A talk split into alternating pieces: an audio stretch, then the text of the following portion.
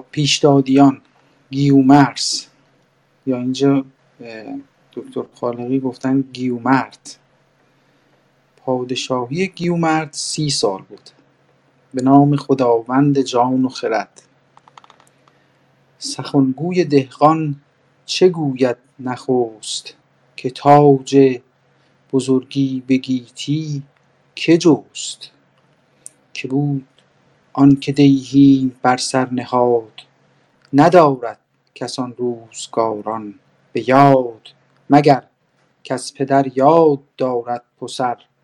بگوید تو را یک به یک در به در که نام بزرگی که آورد پیش؟ که را بود از آن مهتران مایه بیش؟ پژوهنده نامه باستان که از پهلوانان زند داستان. چنین گفت کاین تخت و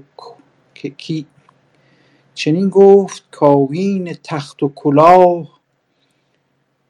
گیومرد آورد او بود شاه. چون آمد به برج حمل آفتاب جهان گشت با فر و آیین و آب.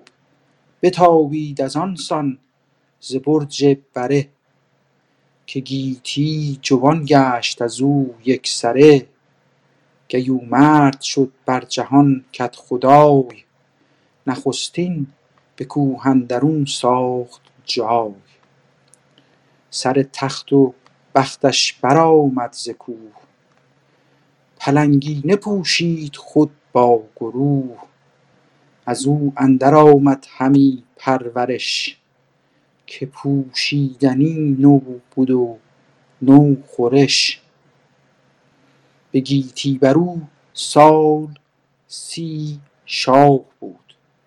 به خوبی چو خورشید بر گاه بود. همی تافت زو فر شاهنشهی. چو ماه دو هفته ز سرو سهی. دد و دام هر جانور کش بدید. ز گیتی به نزدیک او آرمید. دوتایی شدندی بر تخت اوی. از آن بر شده فرخ و بخت اوی.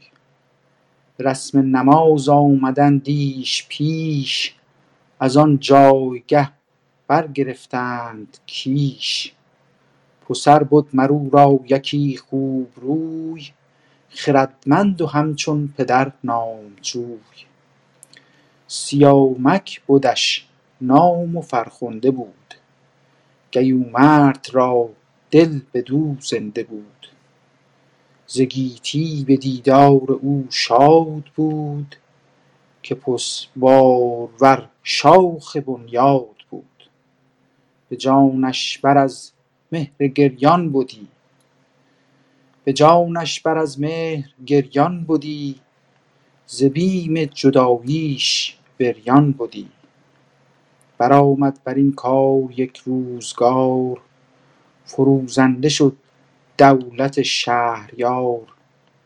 به گیتی نبودش کسی دشمنا مگر در نهان ریمن آهرمنا. به رشک آهرمن بدسگال. همی رای زد تا بیاگند یال. یکی بچه بودش چو گرگ سترگ. دلاور شده با سپاهی بزرگ.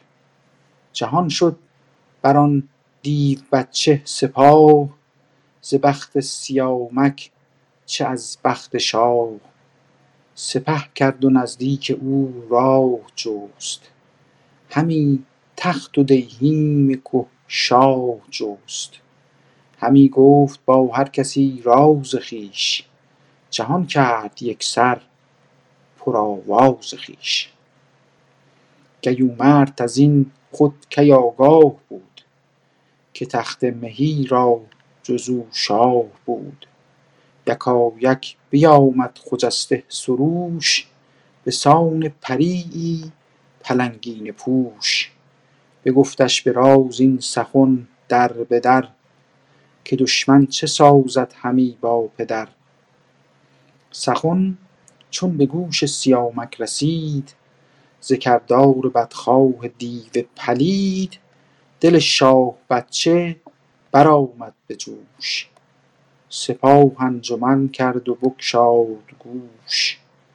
بپوشید تن را به چرم پلنگ که جوشن نبد خود نه آیین جنگ. پذیره شدش دیو را جنگجوی سپه را چو روی اندر آمد به روی. سیامک بیامد برهنه تنا برآویخت با پور آهرمنا بزد چنگ وارونه دیو سیاه دو تا اندر آورد بالای شاه. فگند آن تن شاه زاده به خاک به چنگال کردش کمرگاه چاک. سیامک به دست خزروان دیو تبه گشت و ماند انجمن. بی خدیو خب من فکر می‌کنم تا اینجا کافیه خوندم. تا بیت سی و هفت خوندم بعد تا بیت ببخش تا بیت سی و نه خوندم. بیت سی و نه رو خانم دکتر بفرماد چون آگه شد از مرگ فرزند شاه ز تیمار گیتی بر شد سپاه. سیاه ببخشید.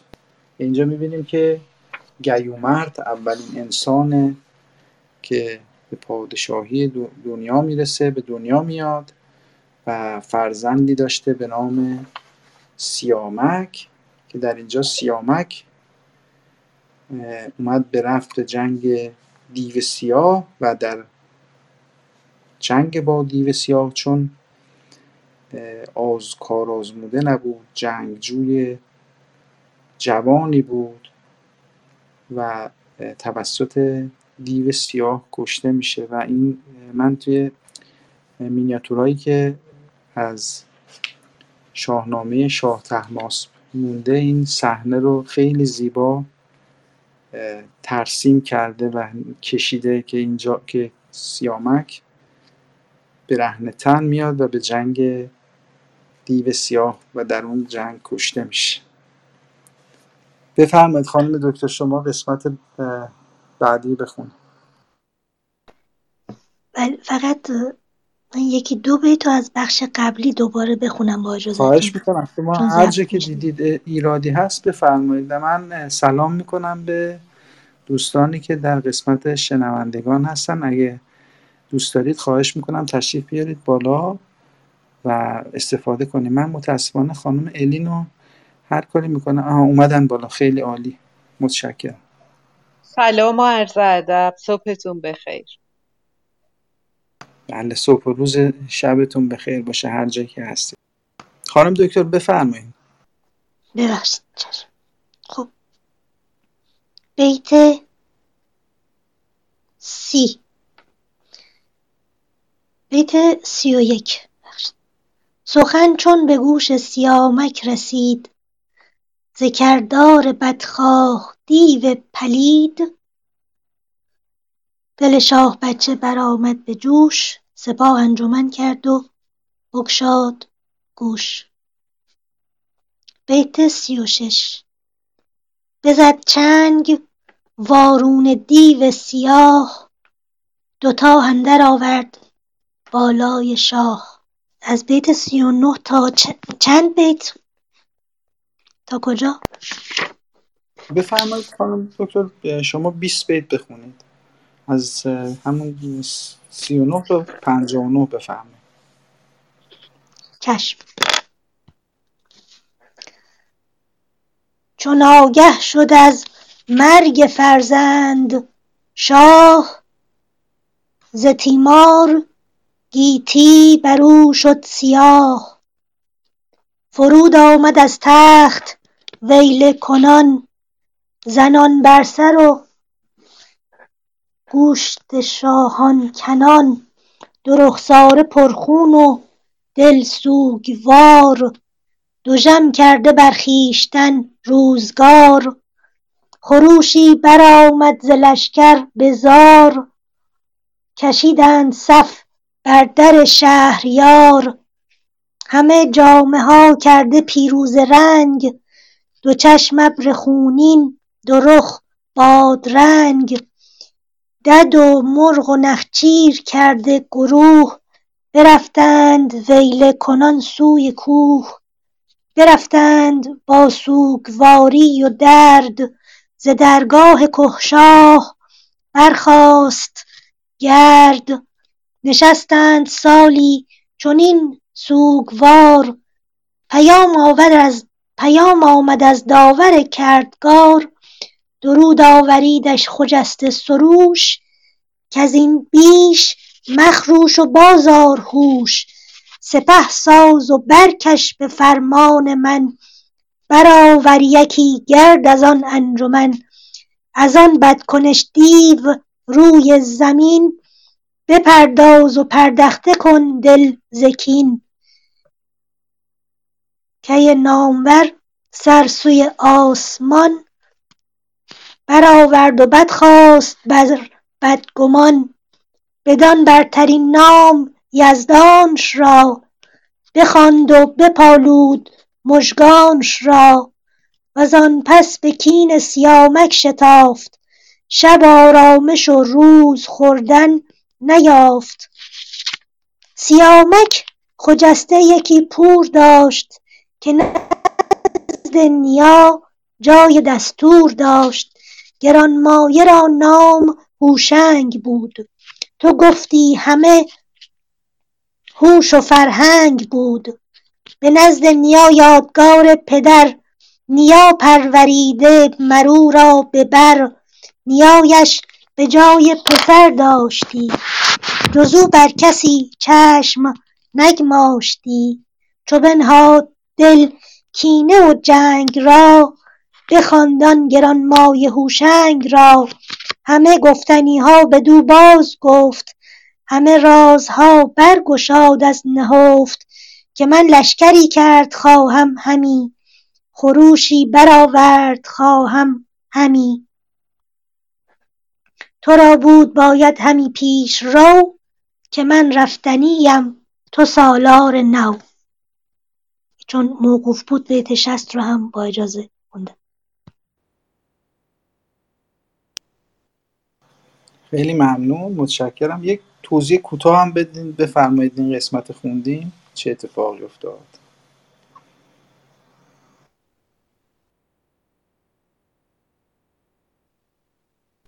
بله چشم. بعد از اینکه سیامک فرزند کیومرث کشته میشه به دست دیو. کیومرث یا گیومرت بعد از اینکه از مرگ فرزند آگاه میشه به قول حکیم جهان به چشمش تیره و تار میشه و با تمام مردم و دد و دام و به هر حال تمام کسانی که در اطرافش بودند تا یک سال سوگواری می‌کنن برای سیامک با زاری و خروش. و پس از یک سال سروش که پیک اهورامزداست پیام میاره به کیومرث که هرچه زاری کردی بسه و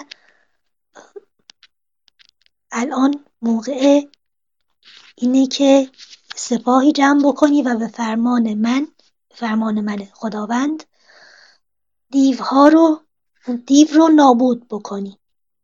پردخته کردن یعنی خالی کردن و زمین رو از وجود اون دیو پاک بکنی. و کیومرث ابتدا به درگاه خداوند نیایش می‌کنه و سپس لشکری جمع می‌کنه. سیامک پسری داشته به نام هوشنگ که کیومرث او رو فرمانده سپاه خودش می‌کنه و به همراه هوشنگ میره به کینخواهی کیومرس. یک این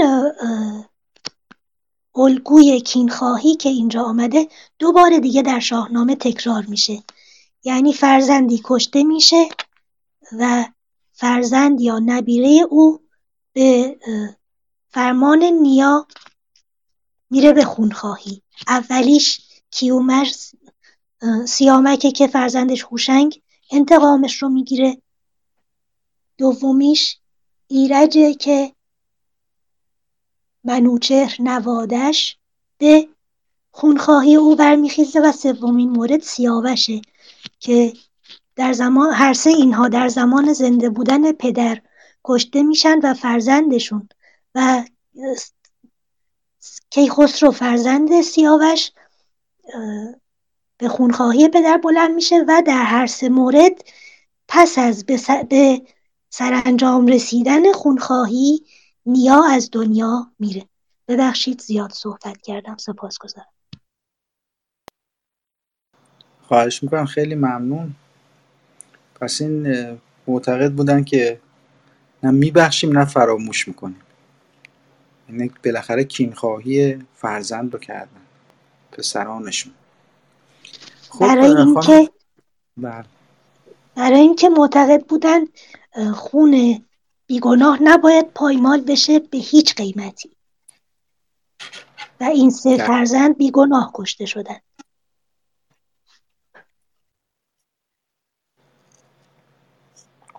بله خیلی ممنون خانم شهرزاد. درود بر شما. شما آماده هستین از برای ما بخونید. از بیت 60 بفرمایید تا به تا آخرش دیگه. تا آخر این قسمت کیومرت بفرمایید. درود به همه دوستان عزیز و حضاری که در اتاق هستن من یه سوال داشتم شما از متعدد شنیدم که همه میگن پادشاهی کیومرس از مثل اینکه آغاز زندگیه. یا قصه آفرینش یا همچین چیزی. و من اینو متوجه نمیشم از کجای شاهنامه. گفته میشه بیان میشه نسبت بهش کدوم ابیات به این موضوع سخن میگه. اگه کسی بدون جواب بده من بله، درود درود میفرستم. جناب ملکی به ما پیوستن. خانم دکتر نگار احتمالا می‌تونن جواب بفرمایند. والا چیزی که من می‌دونم اینه که این داستان آفرینش در بندهش اومده که حالا مشی و مشیانه است داستانش و اینها. خانم دکتر بهتر از من بلدم. من اجازه, اجازه بدید که من سکوت کنم یاد بگیرم و بفرمان اساتید بفرمایید.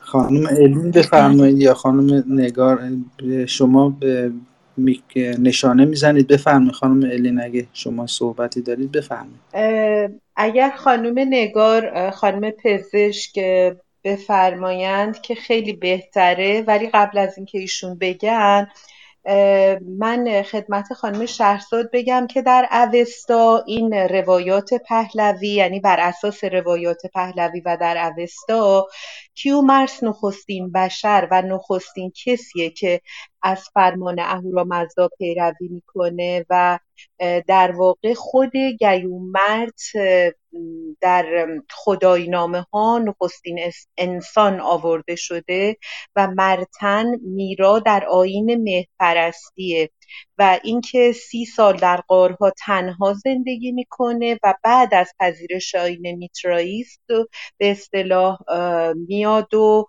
و به گسترش نوع بشریت ادامه میده و همچنین ما می‌دونیم که گیاه ریواز دو شاخه که مشی و مشیانه است. یعنی در واقع در اساتیر این گیاه ریواس رو اومدن مطرح کردن و گفتن مشی و مشیانه ازدواج این دو گیاه. یک جفت زوج به صدا یک جفت نر و ماده تولید میشه و که به صدا سیامک هم یکی از اینه بعد هفت جفته و همینطور این ادامه داره که حالا یا آقای ملکی و یا خانم پزشک اینو می‌تونن خیلی کامل تر بگن. سپاسگزارم که منو شنیدید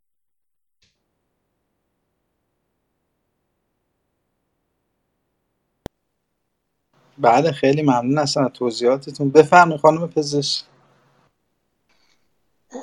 بله سپاس گذارم من همینو می‌خواستم عرض بکنم که کیومرس در اساتیر نخستین انسانه و در روایات بعدی حالا یک تغییراتی به وجود آمده و در شاهنامه تبدیل شده به نخستین فرمان روا در اساتیر کیومرس نخستین در واقع نخستین همطور که فرمودند نخستین انسانه. نخستین انسان مادی که انسانهای دیگه از نسل او به وجود میاد. من عذرخواهی می‌کنم. در استاد ملیکی تشریف آوردد من دیگه بهتر صحبت نکنم. ساکت باشم و بیاموزم. میبخشید.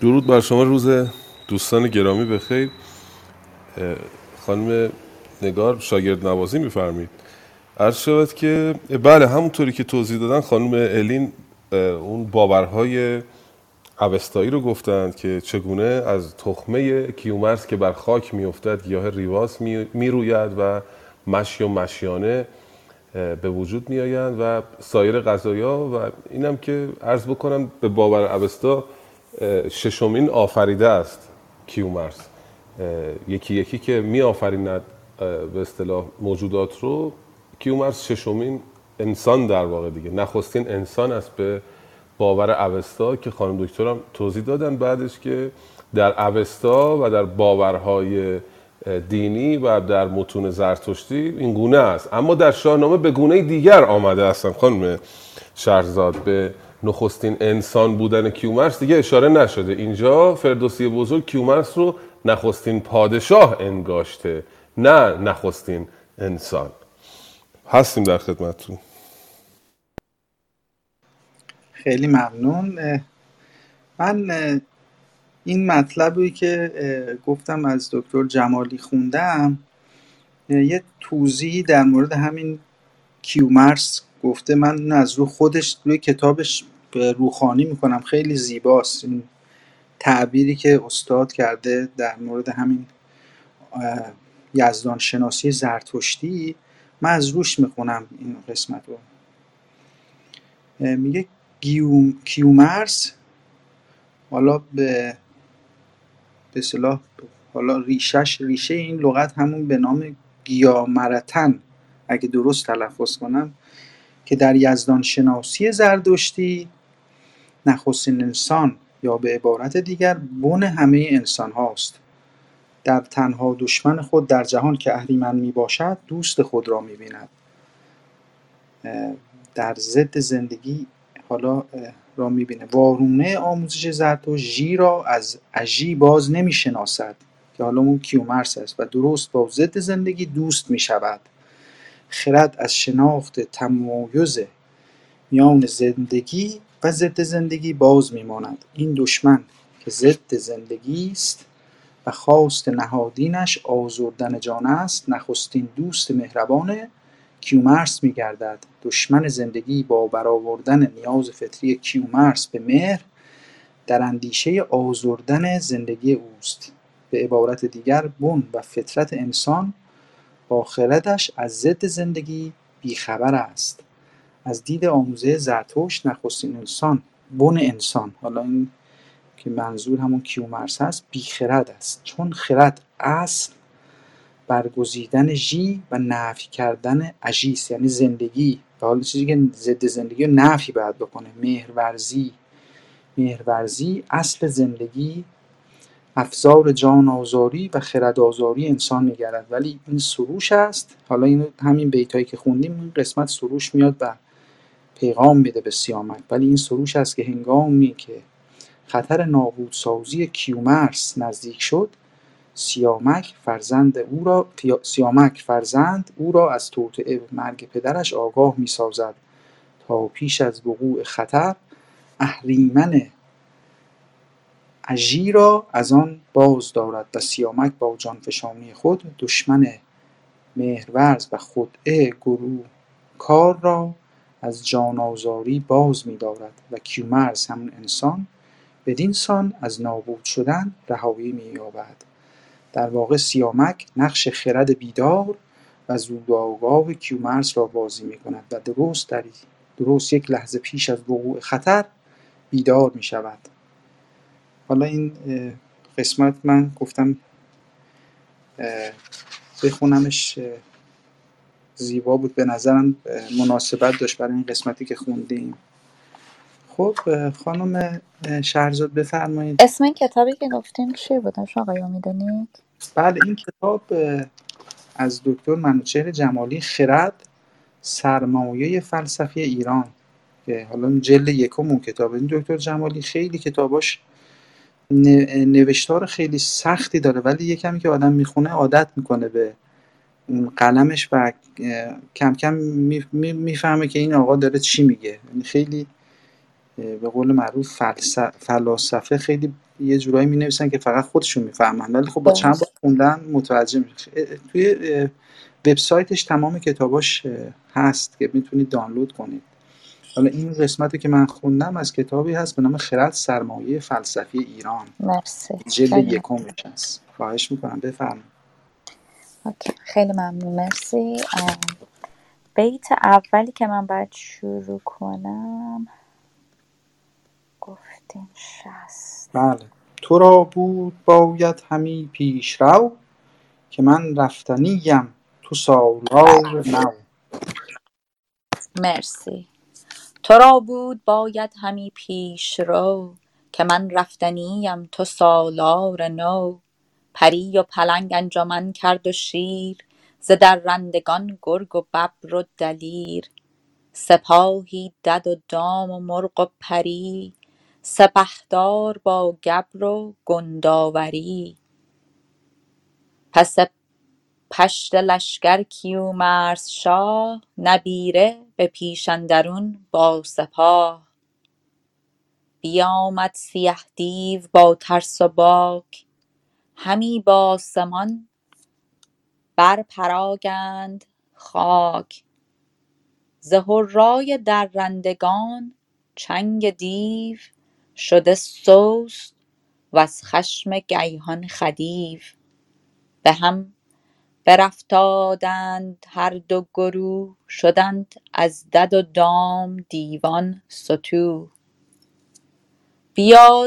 بیازید چون شیر هوشنگ چنگ جهان کرد بر دیو نستوه تنگ.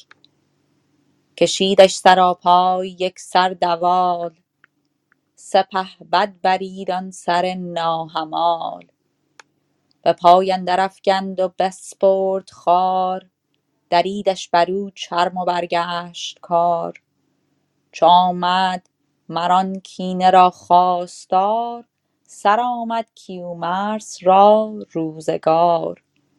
برفت و جهان مرد ری ماند از نگر تا که را نزد او آب روی. جهان فریبنده را گرد کرد. ره سود بنمود و خود مایه خورد.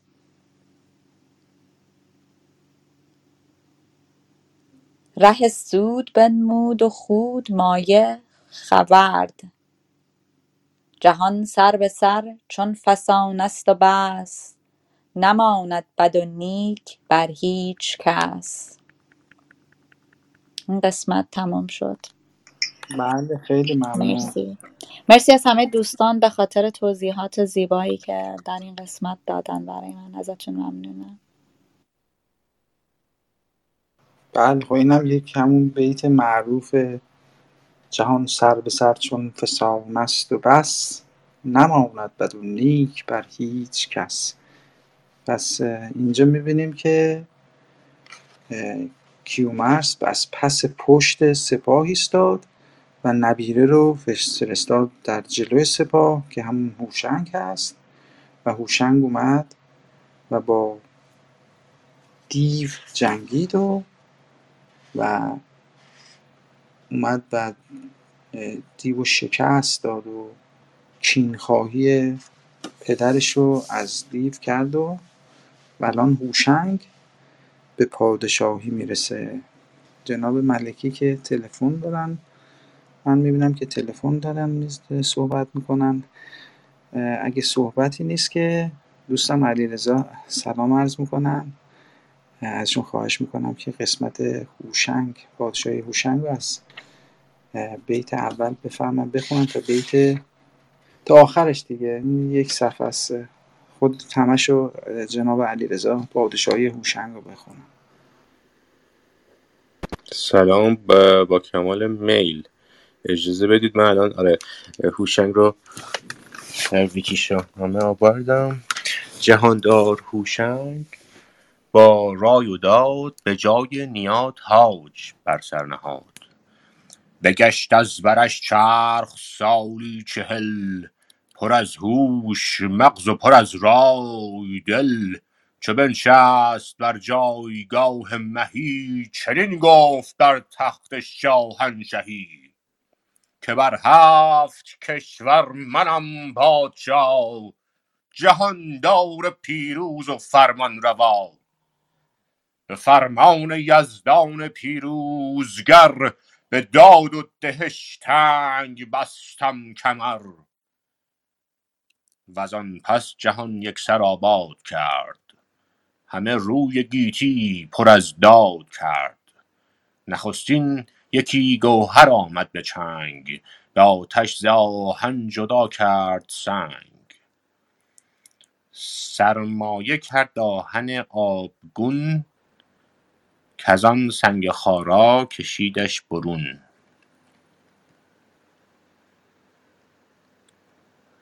این رفت صفحه بعدی. آه. یه روز یکی روز شاه جهان سوی کوه پدید آمد از دور چیزی چرا این ننوشته گذر کرد با چند کس همگروه را؟ اه، چرا اینجوری؟ زیر هم نوشته ببخشید درست شد. یکی روز شاه جهان سوی کوه گذر کرد با چند کس همگروه. پدید آمد از دور چیزی دراز سیه رنگ و تیره تن و تیز تاز. دو چشم از بر سر شد دو چشم خون ز دود دهانش جهان تیرگون نگه کرد هوشنگ با هوش و سنگ گرفتش یکی سنگ و شد پیش جنگ. به زور کیانی رهانی دست جهان سوزمار از جهانجوی جست. برآمد به سنگ گران سنگ برآمد به سنگ گران سنگ خورد همان و همین سنگ بشکست. گرد. گرد باید باشه دیگه. خورد گرد. برآمد به سنگ گران سنگ خورد همان و همین سنگ بشکست. گرد. فروغی پدید آمد از هر دو سنگ دل سنگ گشت از فروغ آذرنگ.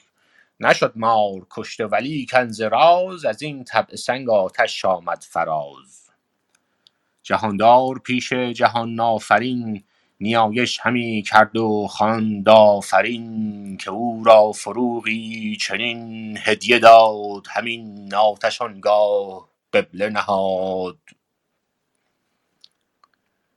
بگفتا فروغی است این ایزدی پرستید باید اگر بخردی. شب آمد برافروخت آتش چو کوه همان شاه در گرد او با گروه. یکی جشن کرد آن شب و باده خورد سده نام آن جشن فرخنده کرد. ز هوشنگ ماند سده یادگار بسی باد چون او دگر شهریار کز آباد کردن جهان شاد کرد جهانی به نیکی از او یاد کرد. خب فکر کنم تموم شد. اونجا ببخشید توی این چیز من داشتم میخوندم یکی شاهنامه اونجا یکی روز شاه جهان سوی کوه رو مصرع دومش رو زیرش نوشته. برای دو تا بیت اشتباه نوشته. که باعث شد که تأخیر بشه.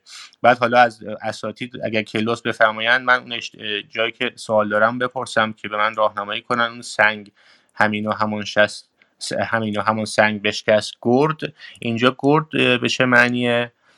و این بیتش که میگه نشد مار کشته ولی کن زراز از این تب سنگ آتش آمد فراز. آیا در نسخ دیگه هم این مصرع دوم همینطور نوشته شده. از این طبع سنگ نوشته شده. یکی هم این که من اونجا نوشته بود گرفتش یکی سنگ شد تیز چنگ نوشته. من گفتم پیش جنگ چون یادمش اخشر که میخون پیش جنگ گفته بود. حالا شاید در نسخه دیگه پیش چنگ پیش جنگ هست. اینجا تیز چنگه. این هم اگر بین نسخ مقایسه در ذهنتون هست بگید ممنون میشم. بازم تشکر فراوان.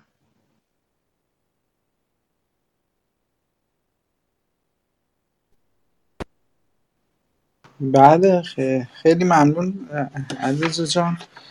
این شاهنامه ای که من از استاد خالقی دارم قسمت هوشنگ کلا 25 بیت هست یعنی این قسمت هایی که شما, شما خوندید و همش یه سریش یه سری از ابیات توش نیست. حالا این من می‌دونم که دکتر خالقی بهترین یعنی دیگه همه شاهنامه پژوهان در موردش اتفاق نظر دارن که این صحیح ترین شاهنامه است حالا. ولی خب دیگه ما خیلی سختگیری نمی کنیم هر جایی که هر کسی هر به قول آقای ملکی یک کارگاه ما با هم دیگه یاد می‌گیریم و می‌خونیم. حالا اون تا اینجایی که ما الان خوندیم می‌بینیم که هوشنگ چهل سال آتش رو در زمان هوشنگ کشف می‌کنه انسان و جشن صدرم هوشنگ گذاری می‌کنه. اینجوری که خوندیم. حالا دوستان عزیز اگر صحبتی دارن بفرمایند وگرنه که بریم تحمورس بخونیم. اون قسمت هایی که علیرضا جان شما خوندی سوال کردی اصلا ابیاتش توی دکتر خالقی نیورده. که حالا بخوایم. یه بار دیگه اگه اون ابیاتی که سوال داشتی بگو بگو من دوباره نگاه کنم دقیق ببینم. کدومشون بود سوال کردین؟ یکی حالا من الان داشتم نامه باستان نگاه می‌کنم. یکیش چیزه؟ یکیش اون که نوشته فروغی پدید آمد از هر دو سنگ. نه ببخشید این نه. نشد مار کشته ولی کنز راز. از این طبع سنگ آتش آمد فراز. این بیت دومش رو می‌خواستم ببینم. آیا در نسخه دیگه هم همین هست؟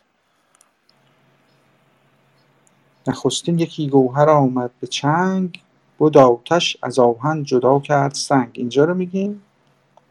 سر مایه کرد آهن آگون آن سنگ خارا کشیدش برون. چو بشناخت آهنگری پیشه کرد گراز و تبر اره و تیشه کرد. حالا اینو خوبه نه پنج بیت برین جلو پنج بیت برین جلو. پایینتر؟ آره.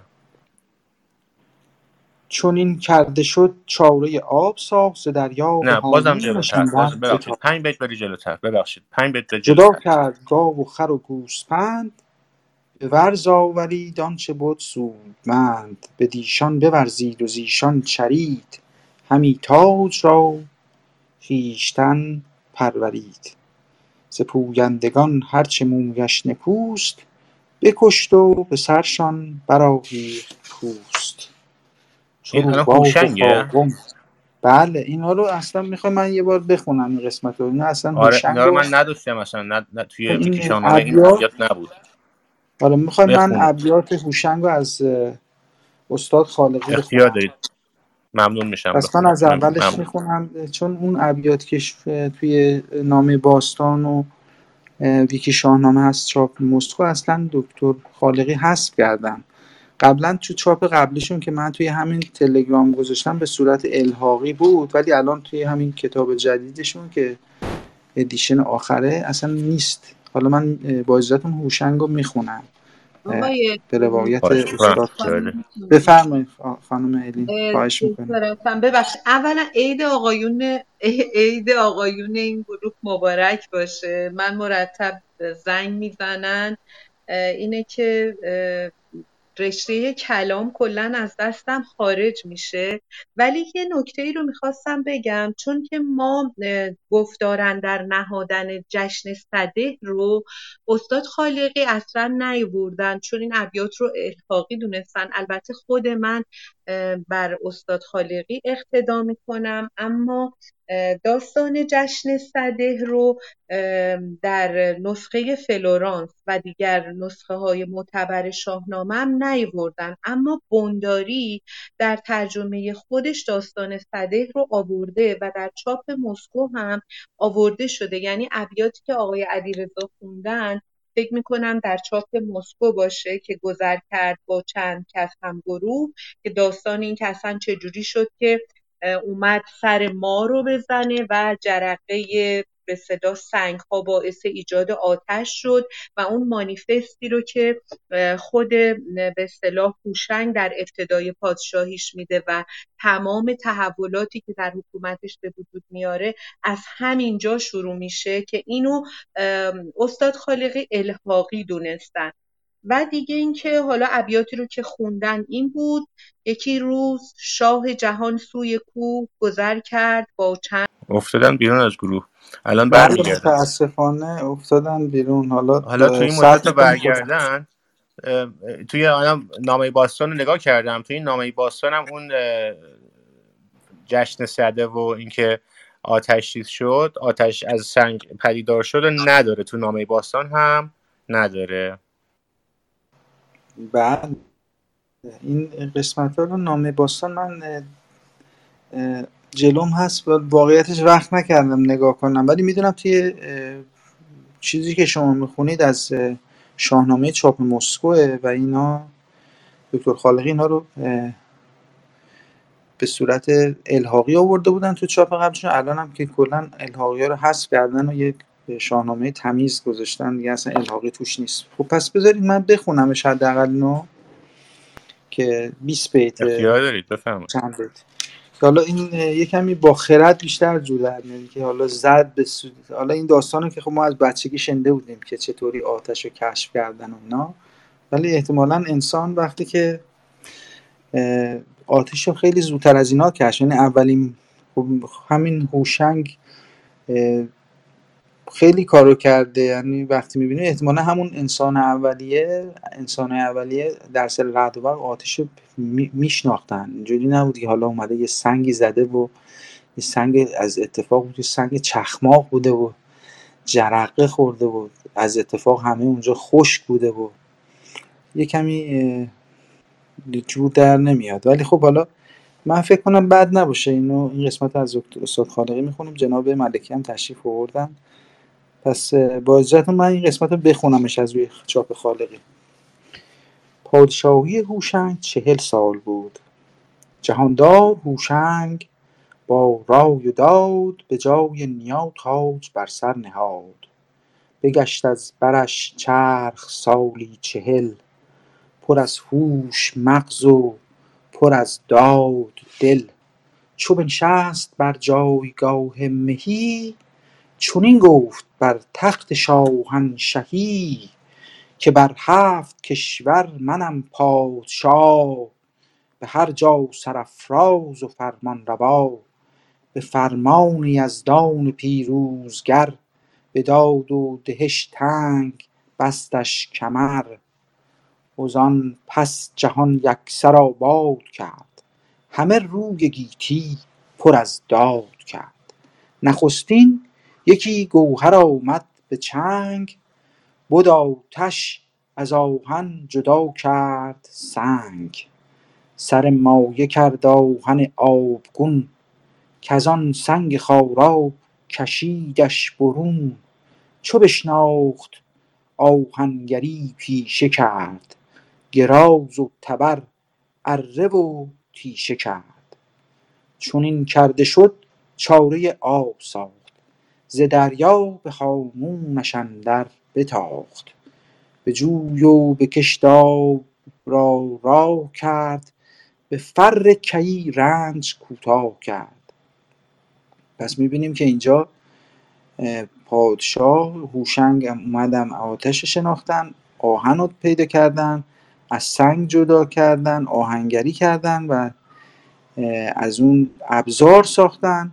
و از اونجا هم کشت و کار را یاد گرفتن و کشاورزی شروع میشه.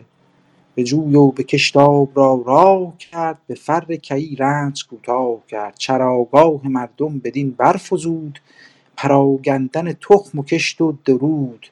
بورزید پس هر کسی نان خویش برنجید و بشناخت سامان خویش. بدان ایزدی جاه و فر کیان بدان ایزدی جاه و فر کیان ز نخچیر و گور و گوزن ژیان. جدا کرد گاو و خر و گوسپند به ورز آورید آنچه بود سودمند. که اینجا اهلی کردن حیوانات اهلی اومدن جدا کردن از بقیه نخچیرها و پرورش دادن. به دیشان بورزید و زیشان چرید همی تاج را خویشتن پرورید. ز پویندگان هرچه مویش نکوست بکشت و به سرشان برآهید پوست چو روباه و قاقم چو سنجاب نرم چو سمور است کشموی گرم. بر این گونه از چرم پویندگان بپوشید بالای گویندگان. برنجید و گسترد و خورد و سپرد برفت و جز از نام نیکو نبرد. بسی رنج برد اندر آن روزگار بد افسون و اندیشه بیشمار چو پیش آمدش روزگار بهی ببخشید چو پیش آمدش روزگار بهی از او مردری ماند گاه مهی. زمانه زمانی ندادش درنگ. شد آن رنج هوشنگ با هوش و سنگ. نپیوست خواهد جهان با تو مهر نه نیز آشکارا نماید چهر. که این قسمت هم من از بد نبود روایت استاد خالقی هم خوندیم. خانم دکتر پزشکم تشریف بردن و گفتن که من دو تا کتاب در مورد اساطیر رو معرفی کنم که حالا من واقعیتش خودم اینا رو به صورت خیلی تکه تکه از اینستاگرام خیلی اینا رو یه چند تا از این سایت های اینستاگرامی هستن که اینا رو قسمت رو قسمت قسمت گذاشتم. من اینا رو یه مقدار خوندم ولی کتابش هیچ وقت نخوندم. کتاب تاریخ اساطیری ایران از خانم دکتر ژاله آموزگار. و یکی کتاب نهادینه های اساطیری در شاهنامه فردوسی نوشته خانم دکتر محوش واحد دوست که حالا ایشون معرفی کردن این کتاب رو که امیدوارم بتونیم پیدا کنیم اینا رو و بخونیمشون حالا توی قسمت های بعدیمون بشیم اینا رو دنبال کنیم. خب دوستان عزیزم می‌رسیم به داستان تحمورس. سلام عرض می‌کنم خدمت دوستای عزیزی که در قسمت شنوندگان هستن که خواهش می‌کنم اگه دوست دارن تشریف بیارن همراه ما بخونن. و اگرم نه که حالا محمد جواد جناب ملکی بفرمایید. درود بر شما سپاسگزارم. یک مرور کوتاهی می‌خواستم اجازه می‌دید این دوره هوشنگ رو بکنیم یا می‌خوایم بگذاریم نه نه خیلی ما اصلا عجله نداریم. منتظریم که شما تلفناتون تموم بشه جناب ملکی تشریف بیارید. خواهش می‌کنم.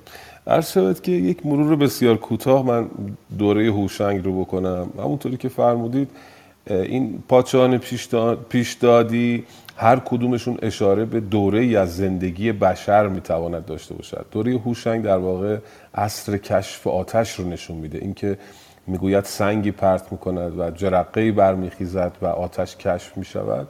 در واقع نشان از اون دوره ای دارد که انسان آتش رو کشف کرد و اتفاقاتی که در این دوره افتاد می‌گوید جهان رو یکسر آباد کرد نخستین یکی گوهر آمد به چنگ به آتش ز آهن جدا کرد سنگ. با آتش و آهن گوهران را از سنگ ها استخراج کرد در واقع. نخستین دوره ای که انسان توانست این گوهران را از کان بیرون بیاورد همین دوره بود و سپس این آهن رو سر مایه کرد. یعنی به عنوان یک متریالی برای ساختن ابزار ازش استفاده کرد و آمد و گراز و تبر و اره و تیشه رو در واقع با این سر مایه ساخت. گراز همون بیله.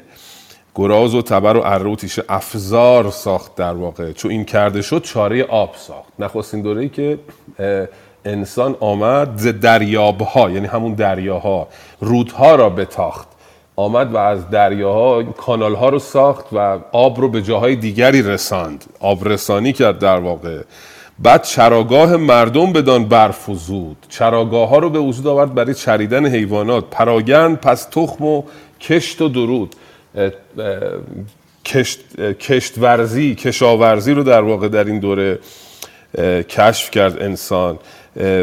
و بدان ایزدی جاه و فر کیان ز نخچیر و گور و گوزن ژیان جدا کرد گاو و خر و گوسفند. حیواناتی که مفید هست برای انسان و اهلی می شود رو در این دوره می‌گوید اهلی کرد گاو و خر و گوسفند رو جدا کرد از نخچیر یعنی شکار و گور و گوزن اینا رو جدا کرد.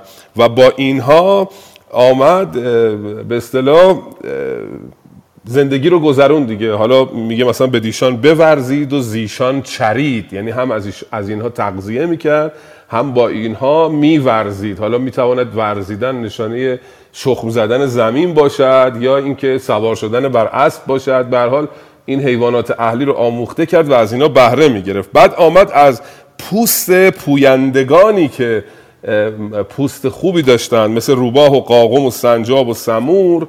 اینا رو اومد باهاشون پوشن به اصطلاح لباس تهیه کرد. لباسایی که میپوشند رو از این پوست ها به وجود آورد. از چرم اینها هم لباس درست کرد در واقع. از چرم پویندگان بپوشید بالای گویندگان. گویندگان استعاره از انسان هاست دیگه. حیوان ناطق در واقع. کسی که می‌گوید سخن می‌گوید استعاره از انسان هاست. و یه واژه‌ای داریم اینجا مردری. میگه از او مردری ماند گاه مهی. این تخت پادشاهی مردریگ ماند در واقع. مردری کوتاه شده مردریگ به معنای میراث. تو بخش پیشین هم دیدیم در مورد کیومرس گفت برفت و جهان مرد جهان مردری ماند از او. مردری یا مردری یا مردری همش یکیه یعنی میراث. از او هم کیومرس در واقع میراث ماند برای بعدی ها اینجا هم میگه از هوشنگ این گاه مهی این تخت پادشاهی میراث ماند برای بعدی ها که نفر بعدی تحمورس خواهد بود. بعد از خوندن این اونجا بررسی می‌کنیم که در دوره تحمورس حالا چه اتفاقهایی میافتد. این دوره از تاریخ بشر در واقع. سپاس گذارم خیلی ممنونم. خانم الین شما داشتید صحبت می‌کردید یک دفعه پرت شدید بیرون متاسفانه. صحبت دیگه اگه دارید بله تلفن داشتم. دیگه صحبت خاصی نبود. گفتم که این ابیاتی رو که آقای علی رضا خوندن در چاپ مسکو هست و بنداری در ترجمه خودش داستان صده رو آورده. ولی استاد خالقی بر اساس آخرین تصحیحی که انجام دادن این ابیات رو ذکر نکردن و در واقع داستان پیدایش آتش و بنیاد نهادن جشن صده که به قول آقای ببخشین دوستی که الان داشتن صحبت می‌کردن من اسمشونو که به صلاح متریالی برای ساختن ابزار استفاده کردن در نسخه فلورانس و دیگه نسخه های معتبر شاهنامه نیامده فقط بنداری ترجمهش رو آورده و چاپ مسکو. همین رو خواستم ارز کنم خدمتتون. بله خانم لی شما قسمت تحمورست میفرمایید 20 بیت بخونید برامون. بله حتما. گفتار در پادشاهی تحمورت.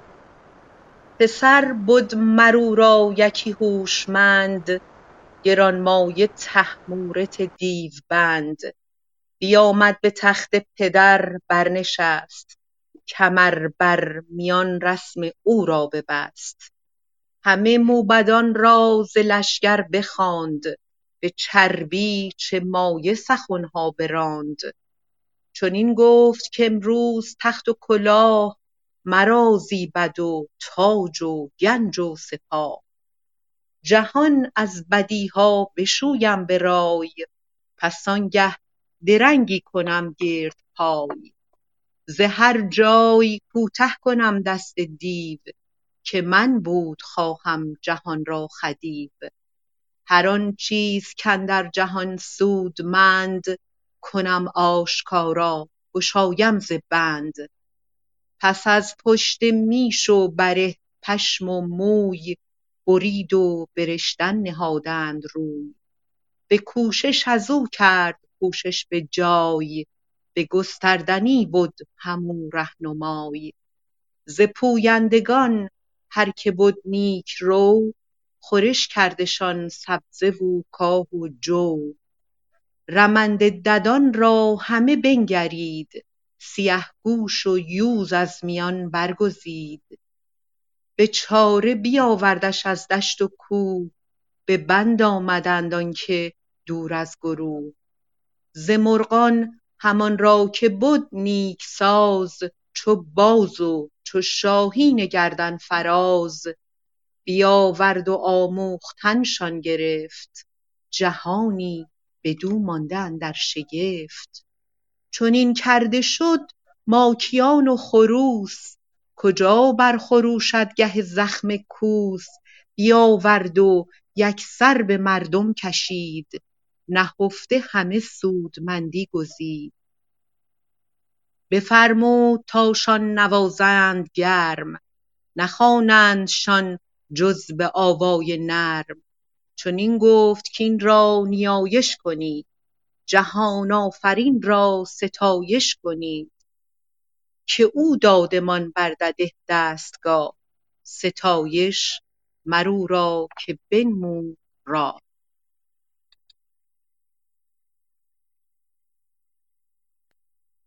من تا اینجا خوندم چون بیت, بیت تا اینجا موقوف المعانی بود به اصطلاح دو بیت آخر کلا ابیات آخر. اجازه هست من در مورد ابیاتی که خوندم بله. یه مقدار نکاتش رو بگم. بله بله. بفرمایید. تحمورس لقبش در شاهنامه به دیوبند شهرت پیدا کرده. و یک داستانی به صلاح در اوستا در یشت ها ازش اومده که خدای باد او رو یاری میده تا بر اهریمن پیروز بشه. البته ما الان به این قسمت پیروزی تحمورس به اصطلاح نبردش با دیوان من نرسیدم ولی یه به اصطلاح یه کوتاه و فشرده راجبش دوست دارم بگم. که اون اهریمن رو خار می‌کنه بر پشتش سوار میشه و البته این چیزی که در اخبار ملوکل فرس و سیرهم هم اومده و به اصطلاح تحمورس برای مدت سی سال سوار اهریمن میشه همسر او رو فریب میده و ببخشین همسر اهریمن اونو فریب میده و راز ناتوانی تحمورس رو پیدا می‌کنه و بالاخره تو گذرگاه تنگ البرز او رو به زمین می‌زنه و میبلعه و بعد جمشید او رو از شکم اهریمن بیرون می‌کشه. و البته توی این ابیاتی که من خوندم ما می‌بینیم که ما یواش یواش داریم از دوره قارنشینی به خارج میشیم. بشر داره به سوی تمدن حرکت می‌کنه. بعد از کشف آتش که در قسمت قبل اتفاق افتاد تحمورس بر تخت پادشاهی جلوس می‌کنه و به اصطلاح همه بزرگان رو در اطراف خودش جمع آوری می‌کنه با نکته سنجی و ملایمت. سخن میگه و یک به اصطلاح همه پادشاهان روالش اینطوریه که یک مانیفستی از اون شکل حکومت خودشون به مردم میدن و من فکر می‌کنم که اینجا در ستایش طبیعت بیشتر هستش و اونچه که در طبیعت وجود داره باید بر اساس گفته تحمورس بهش احترام گذاشته بشه و خودش میگه که من سزاوار تخت و تاج پادشاهی هستم و با اندیشه و تدبیر خودم جهان رو از بدی پاک می‌کنم و قصد دارم که بقیه مدت عمرم رو با در کنار شماها با آرامش و آسودگی سپری بکنم و هر جا که اتفاق بیفته حتما به اقتدار دیوها پایان میدم چون ما می‌دونیم که دشمنی با دیوها در قسمت قبل اتفاق افتاده بود و این, این کینه کشی ادامه داره و هر جا که مرگ ناحقی اتفاق بیفته حتما اون آدم ظالم بایستی به مجازات خودش برسه. پس بنابراین در جهت تحقق اهدافش سعی می‌کنه که کارهایی رو بکنه تحمورس که برای مردم سودمند باشه و با نیروی اندیشه و خردش سعی می‌کنه که اونو محقق بکنه. پس در ابتدا پشم و موی میش و بره رو شروع می‌کنه به ریسیدن به اصطلاح بافتن پشم و نخ به دست آوردن و این چیزها هستش که با تلاش و در کنار تلاش و زحمت مردمه. و دیگه اینکه از میان جانوران هم سعی می‌کنه اونایی که بهتر و رهوارترن اونا رو اهلی بکنه و بهشون کاه و جو بده. در اینجا سیه گوش منظور پستانداری گوشتخاره که الان ما توی مستندها می‌بینیم یه نوع گربه وحشی هستش و بعد یوز پلنگ هستش که اندام کشیده و بلندی داره و سرعت دویدنش در همه جا به اصطلاح خیلی خاص هستش و اینا رو اهلی می‌کنه و برای شکار آهو و گوز اونا رو تربیت می‌کنه. بعد دیگه به چارگری می‌پردازه برای مردم و از میان پرندگانم اونایی رو که با مردم سازگار هستن مثل شاهین که بسیار بلند پروازه اونا رو تعلیم میده و مردم از کارهای تحمورس واقعا تعجب می‌کنن. در مورد بعد وقتی تمام این کارها رو انجام میده مرغ و خروس رو که تا سپیده دم آواز میخوندن با مردم انس و الفت میده و اونا رو اهلی می‌کنه که البته باز در نسخه فلورانس یک ابیات متفاوتی وجود داره. مثل بیاورد و یک سر به مردم سپرد به آوازشان اندوه از دل ببرد. به مردم چنین گفت فرزان شاه بدارید این بی زبان را نگاه. اینها تو نسخه فلورانس اومده. بعد دیگه به مردم توصیه می‌کنه که با این حیوانات مهربان باشن و با طبیعت به خوبی رفتار بکنن و یک طیف معنایی ما توی این ابیات در مورد دعا کردن و عبادت کردن داریم که خیلی شکل ظریفی داره و در نهایت اینه که که او دادمان یعنی داره خدا رو نیایش می‌کنه که میگه جهان آفرین رو ستایش بکنید که او به ما دده و دستگاه رو داد. این دده یعنی قدرت تسلط بر جانوران وحشی هستش که ما رو مسلط کرد که اینها رو رام بکنیم. سپاسگزارم. اگر توضیحات اضافه بر این وجود داره خواهش می‌کنم بقیه بقیه اساتید بفرمایید.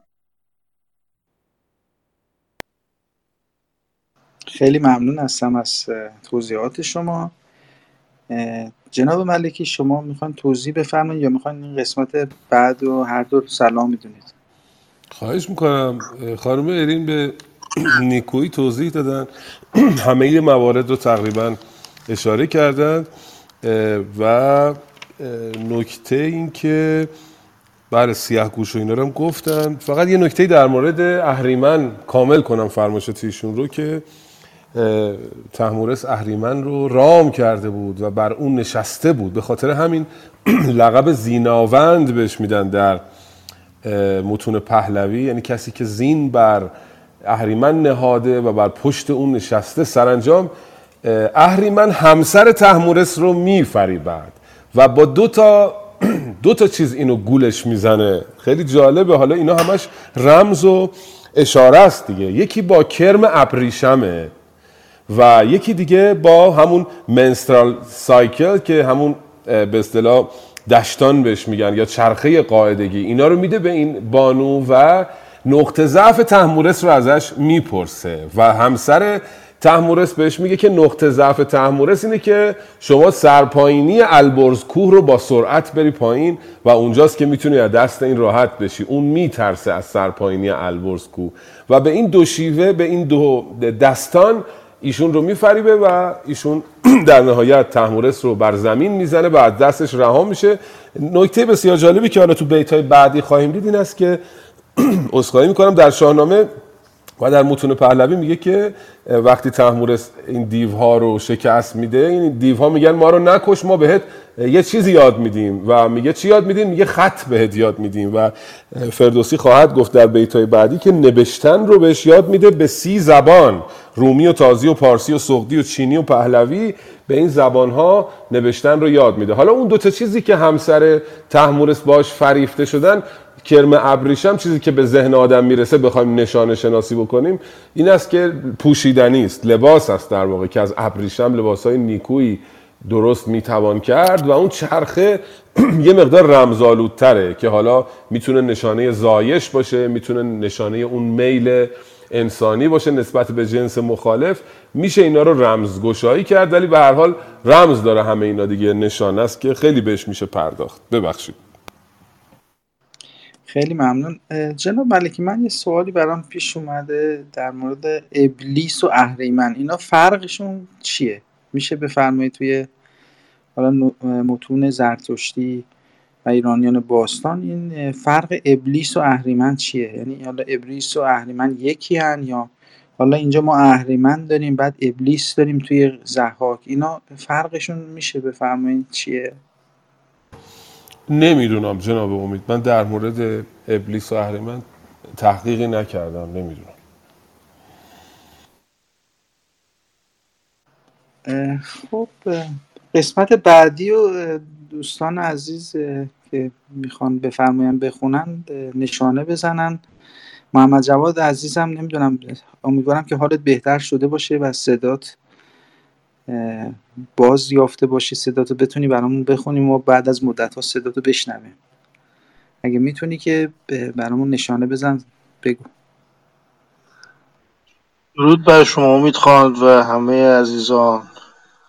آقای ملکی خانم شهرزاد آقای علیرضا و خانم الین و بقیه دوستان ممنونم از اینکه مدت به نحوی مختلف احوال منو پرسیدید. متشکرم. خوبم. خدا رو شکر.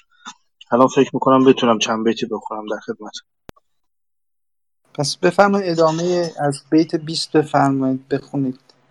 بله چیزی نمونید 45 45 تا آخرش بخونید. بله چشم چشم. مر او را یکی پاک دستور بود که رایش ز کردار بد دور بود. خنیده به هر جای و شهر اسب نام نزد جز به نیکی به هر جای گام همه روز بسته ز خوردن دو لب به پیش جهاندار بر پای شب. چو جان بر دل هر کس چو جان بر دل هر کسی بود دوست چو جان بر دل هر کسی بود دوست نماز شب و روزه آیین اوست. سر مایه بود اختر شاه را در بند بود جان بدخواه را. همه راه نیکی نمودی به شاه همه راستی خواستی پایگاه. چنان شاه پالوده گشت از بدی بتابید از او فره ایزدی. برفت اهرمن را به دفسون ببست چو بر تیزرو بارگی برنشست. زمان تا زمان زینش برساختی همی گرد گیتیش برتاختی. چو دیوان بدیدند کردار اوی کشیدند گردن ز گفتار اوی. شدند انجمن دیو بسیار مر که پردخته مانند از او تاج و فر. چو طهمورث آگه شد از کارشان برآشفت و بشکست بازارشان. به فر جهاندار بستش میان به گردن برآورد گرز کیان. همه نره دیوان افسونگران برفتند جادو سپاهی گران. دمنده سیه دیوشان پیشرو همه بآسمان برکشیدند او. جهاندار طهمورث بافرین بیامد کمربسته رزم و کین یکایک برآراست با دیو جنگ نبد جنگشان را فراوان درنگ. از ایشان دو بهره به دفسون ببست دگرشان به گرز گران کرد پست. کشیدندشان خسته و بسته خوار به جان خواستند آن زمان زینهار که ما را مکش تا یکی نوهنر بیاموز اینمت بیاموز نیمت که آید به بر. کی نامور دادشان زینهار بدان تا نهانی کنند آشکار. چون آزادشان شد سر از بند اوی بجستند ناچار پیوند اوی. نوشتن نوشتن به خسرو بیاموختند. دلش را چو خورشید بفروختند. نوشته یکی نی چو نزدیک سی چه رومی و چه تازی و پارسی چه سغدی و چینی و چه پهلوی. نگاریدن آن نگاریدن آن کجا بشنوی؟ جهاندار سی سال از این بیشتر چگونه برون آوریدی هنر؟ برفت و سر آمد بر او روزگار. همه رنج او ماند از او یادگار. جهانا مپرور چو خواهی درود. چو می بدروی پروریدن چه سود؟ ببخشید دوستان اگر بد خوندم عذرخواهی می‌کنم. خواهش می‌کنم. جناب ملکی توضیح بفرمایید اگر خواهش می‌کنم. همون نکاتی که گفتیم توی این بخش هستش. شهرسب دستور اوست. دستور به معنای وزیر است در شاهنامه و در سبک خراسانی. در بیهقی هم زیاد به کار رفته. به معنای وزیر هست. که این بسیار آدم نیکونهادی بوده و فردوسی میگه که نماز شب و روزه آین اوست. همین نماز و شب روزه که در ادیان ابراهیمی وجود داره این نخستین بار ایشون این کارو می‌کرده. چون همه روز از خوردن دو لب رو میبسته و بر پیش جهاندار بر پای می ایستاده شبها. شبها که تحمورس میخوابیده این می ایستاده و روزها هم غذا نمیخورده. و این نخستین بار روزه و نماز شب از اونجا برخواسته و پایینتر باز اشاره می‌کنه که همون موضوعی که گفتم زمان تا زمان زینش بر ساختی زین برای او ساخته بود برای اهریمن و گرد گیتی او رو میدووند این اهریمن رو. و پایینتر یه واژه‌ای داریم بیاموزنیمت. بیاموزنیمت همون بیاموزیمت دیگه. یه نون اضافه تر داره که ویژگی سبکیه معنیش همونی که بیاموزیمت. بعد دیگه گفته دیگه نوشتن رو آموختن و خطهایی که به کیومرس آموخت تحمورس آموختند رو هم نام برد که گفتم بالاتر. رومی و تازی و پارسی و سغدی و چینی و پهلوی رو به این آموخت. و اینجا ما می‌تونیم بفهمیم که این یه نشانه است دیگه. چون همه زبان ها رو که یک نفر نمی‌داند. این اشاره به دوره ای دارد که خط و زبان به وجود آمده در واقع. و آین به وجود آمده مذهب به وجود آمده دوره تحمورس اشاره به این دوره از زندگی بشر داره. همونطوری که گفتیم هوشنگ عصر آتش هست و اتفاقاتی که اونجا برشمردیم اینجا هم اتفاقاتی است که در واقع مدنیت داره شکل می‌گیره خط و زمان به وجود میاد مذهب شکل می‌گیره و کم کم جامعه شکل خودش رو پیدا خواهد کرد. حالا تو دوره جمشید خواهیم دید که این مدنیت کامل میشه انسان ها متمدن میشن در واقع و طبقات اجتماعی شکل خواهد گرفت. حالا تو بخش جمشید بهش می‌پردازیم. بله خیلی متشکر هستم. من سلام دارم باز خدمت همه عزیزانی که در قسمت شنوندگان هستن و خواهش می‌کنم اگر دوست دارن می‌تونن به ما بپیوندن و ما صداشون رو بشنویم. خب می‌رسیم به جمشید. پادشاهی جمشید 700 سال هست. بفرمایید. من اگه اجازه باشه یه سوال از استاد ملکی بپرسم و اون الان چون یه بیتی هستش که منو یاد اون داستان فریدون انداخت که یه بیتی هست در اون داستان میگه که تناسانی و خوردن آینه اوست. من معنی این بیت رو حالا درسته که ما داریم الان یه داستان دیگر می‌خونیم ولی اگه اشکال نداشته باشه معنی اون بیت رو در داستان فریدون چیست که می‌گوید که تناسانی و خوردن آینه اوست؟ چه مقصودی هست؟ چه مزنونی هست؟ مرسی. خواهش می‌کنم.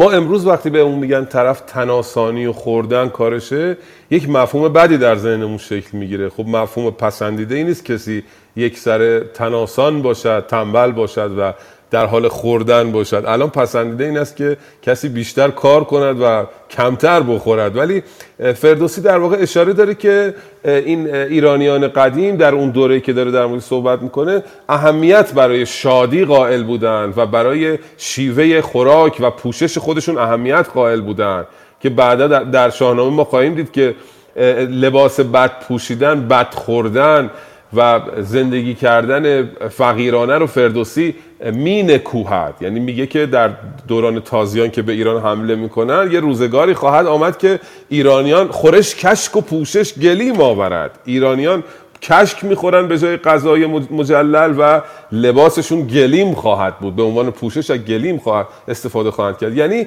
شاهنامه فردوسی نیکو خوردن نیکو پوشیدن و خوب زندگی کردن رو می ستاید برخلاف بسیاری از آینها که فقر و تن، به اصطلاح توهیدستی و زجر رو می ستایند یعنی زجر کشیدن و ریاضت کشیدن رو ستوده می‌دانند جز صفتهای نیک می‌دانند شاهنامه فردوسی اینطوری نیستش و ما رو فرا می‌خواند به اینکه خوب زندگی بله. کنیم خوب بپوشیم. اسخای می‌کنم. زیاد نه خواهش. می‌کنم. من خواستم بگم که در واقع خواستم تشکر کنم.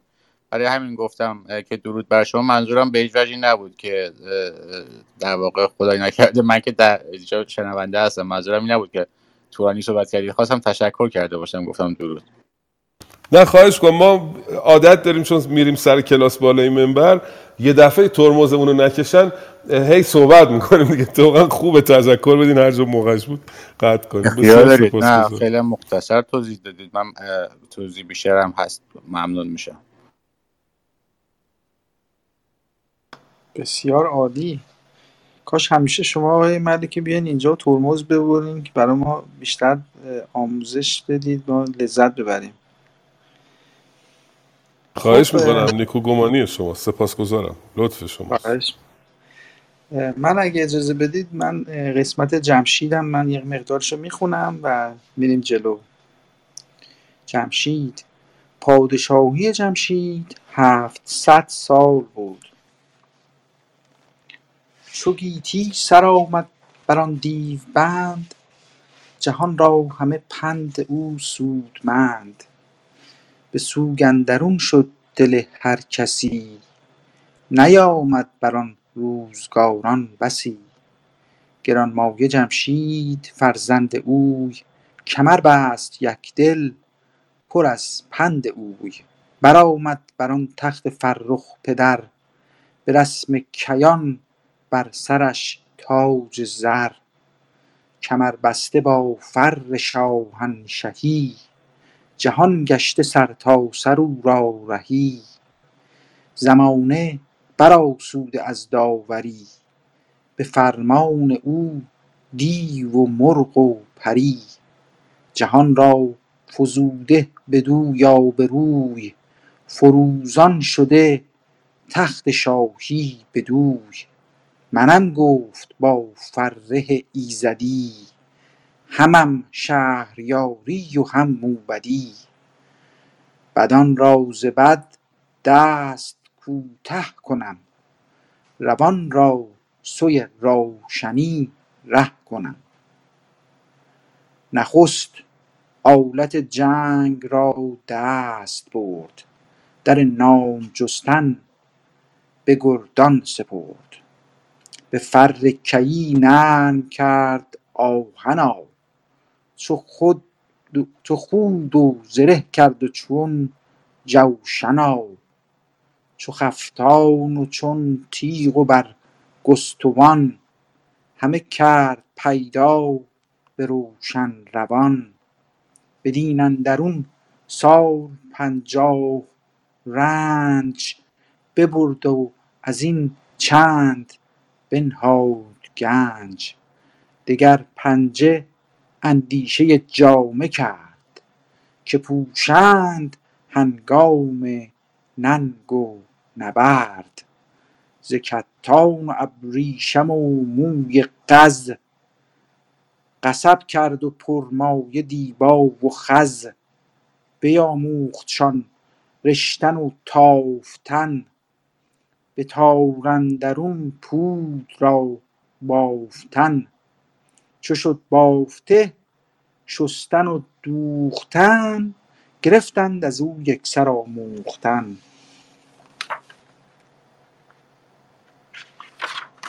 چون این کرده شد ساز دیگر نهاد. زمانه بدو شاد و او نیز شاد. ز هر پیشه ای انجمن کرد مرد بدین اندرون پنجهی نیز خورد.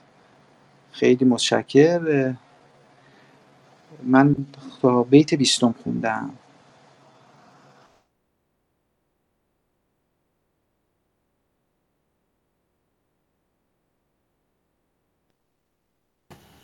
خب فکر کنم که یه توضیح کوچیکی بدم با اجازهتون که جمشید آمد اینجا و بران شد که سامانی به دنیا ببخشد به جهان ببخشد و دادگری بکند و آبادانی به وجود بیاورد که چنین هم خواهد کرد. جمشید بزرگترین و نیرومندترین پادشاه پیشدادی است در واقع.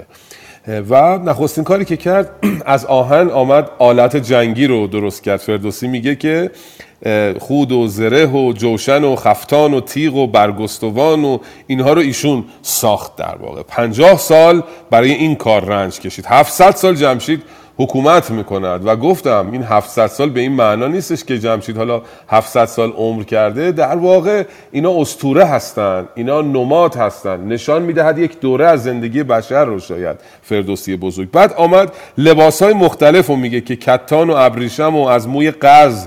قز همون ابریشم هست. ولی شاید اینجا به معنای خز بوده. چون دیگه هم ابریشم آورده هم قز رو. شاید به معنی پوست حیواناته. از اینها قصب ساخت لبا پیراهن ساخت.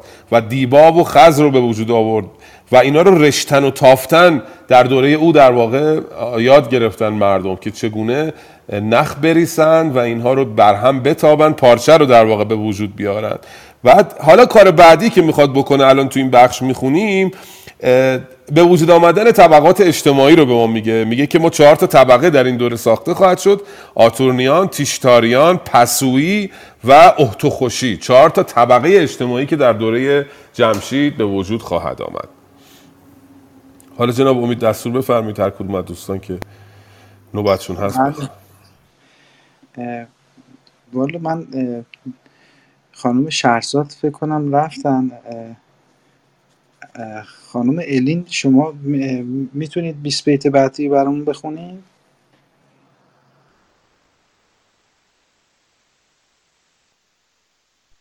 بله هستم در خدمتتون. شما تا کدوم میشه بیتی که آخرین بیت رو بفرمایین که من از اون ادامه بله. شما الان باید بیتی رو بخونید که میگه گروهی که آتوریان خانیش رسم پرستندگان دانیش از اینجا بعد بله بله. چشم. جدا کردشان از میان گروه پرستنده را جایگه کرد کو. پرستنده را جایگه کرد کو. بدان تا پرستش بود کارشان. نوان پیش روشن جهاندارشان. صفی برکشیدند و بنشاندند. همی نام نیساریان خواندند. کجا شیرمردان جنگاورند فروزنده لشکر و کشورند. کز ایشان بود تخت شاهی به پای وز ایشان بود نام مردی به جای. بسودی سه دیگر گره را شناس بسودی سه دیگر گره را شناس. کجا نیست از کس بر ایشان سپاس؟ بکارند و ورزند و خود بدروند به گاه خورش سرزنش نشنوند. ز فرمان تن آزاده و خورده نوش از آوای پیغاره آسوده گوش. تن آزاد و آباد گیتی بدوی برآسوده از داور و گفت گوی چه گفت آن سخن گوی آزادمرد که آزاد را کاهلی بنده کرد؟ چهارم که خوانند اهتوخوشی هم از دست ورزان با سرکشی. کجا کارشان همگنان پیشه بود روانشان همیشه پراندیشه بود. بدین اندرون سال پنجاه نیز بخورد و بورزید و بخشید چیز. ازین هر یکی را یکی پایگاه سزاوار بگزید و بنمود راه که تا هر کس اندازه خویش را ببینند و داند کم و بیش را. بفرمود پس دیو ناپاک را به آب اندر آمیختن خاک را هر آنچ از گل آمد چو بشناختند سبک خشت را کالبد ساختند. به سنگ و به گچ دیو دیوار کرد به خشت از برش هندسی کار کرد. چو گرمابه و کاخهای بلند چو ایوان که باشد پناه از گزند. ز خارا هنر جست یک روزگار همی کرد ازو روشنی خواستار. به دست آمدش چند گونه گهر چو بیجاده و لعل و چون سیم و زر. ز خارا به افسون برون آورید شد آراسته بندها را کلید. چوبان و چو کافور و چون مشک ناب چو عود و چو عنبر چو روشن گلاب. پزشکی و درمان هر دردمند در تندرستی و راه گزند. همین رازها کرد نیز آشکار جهان را نیامد چنو خواستار. نمی‌دونم تا اینجا کافیه یا ادامه بدم.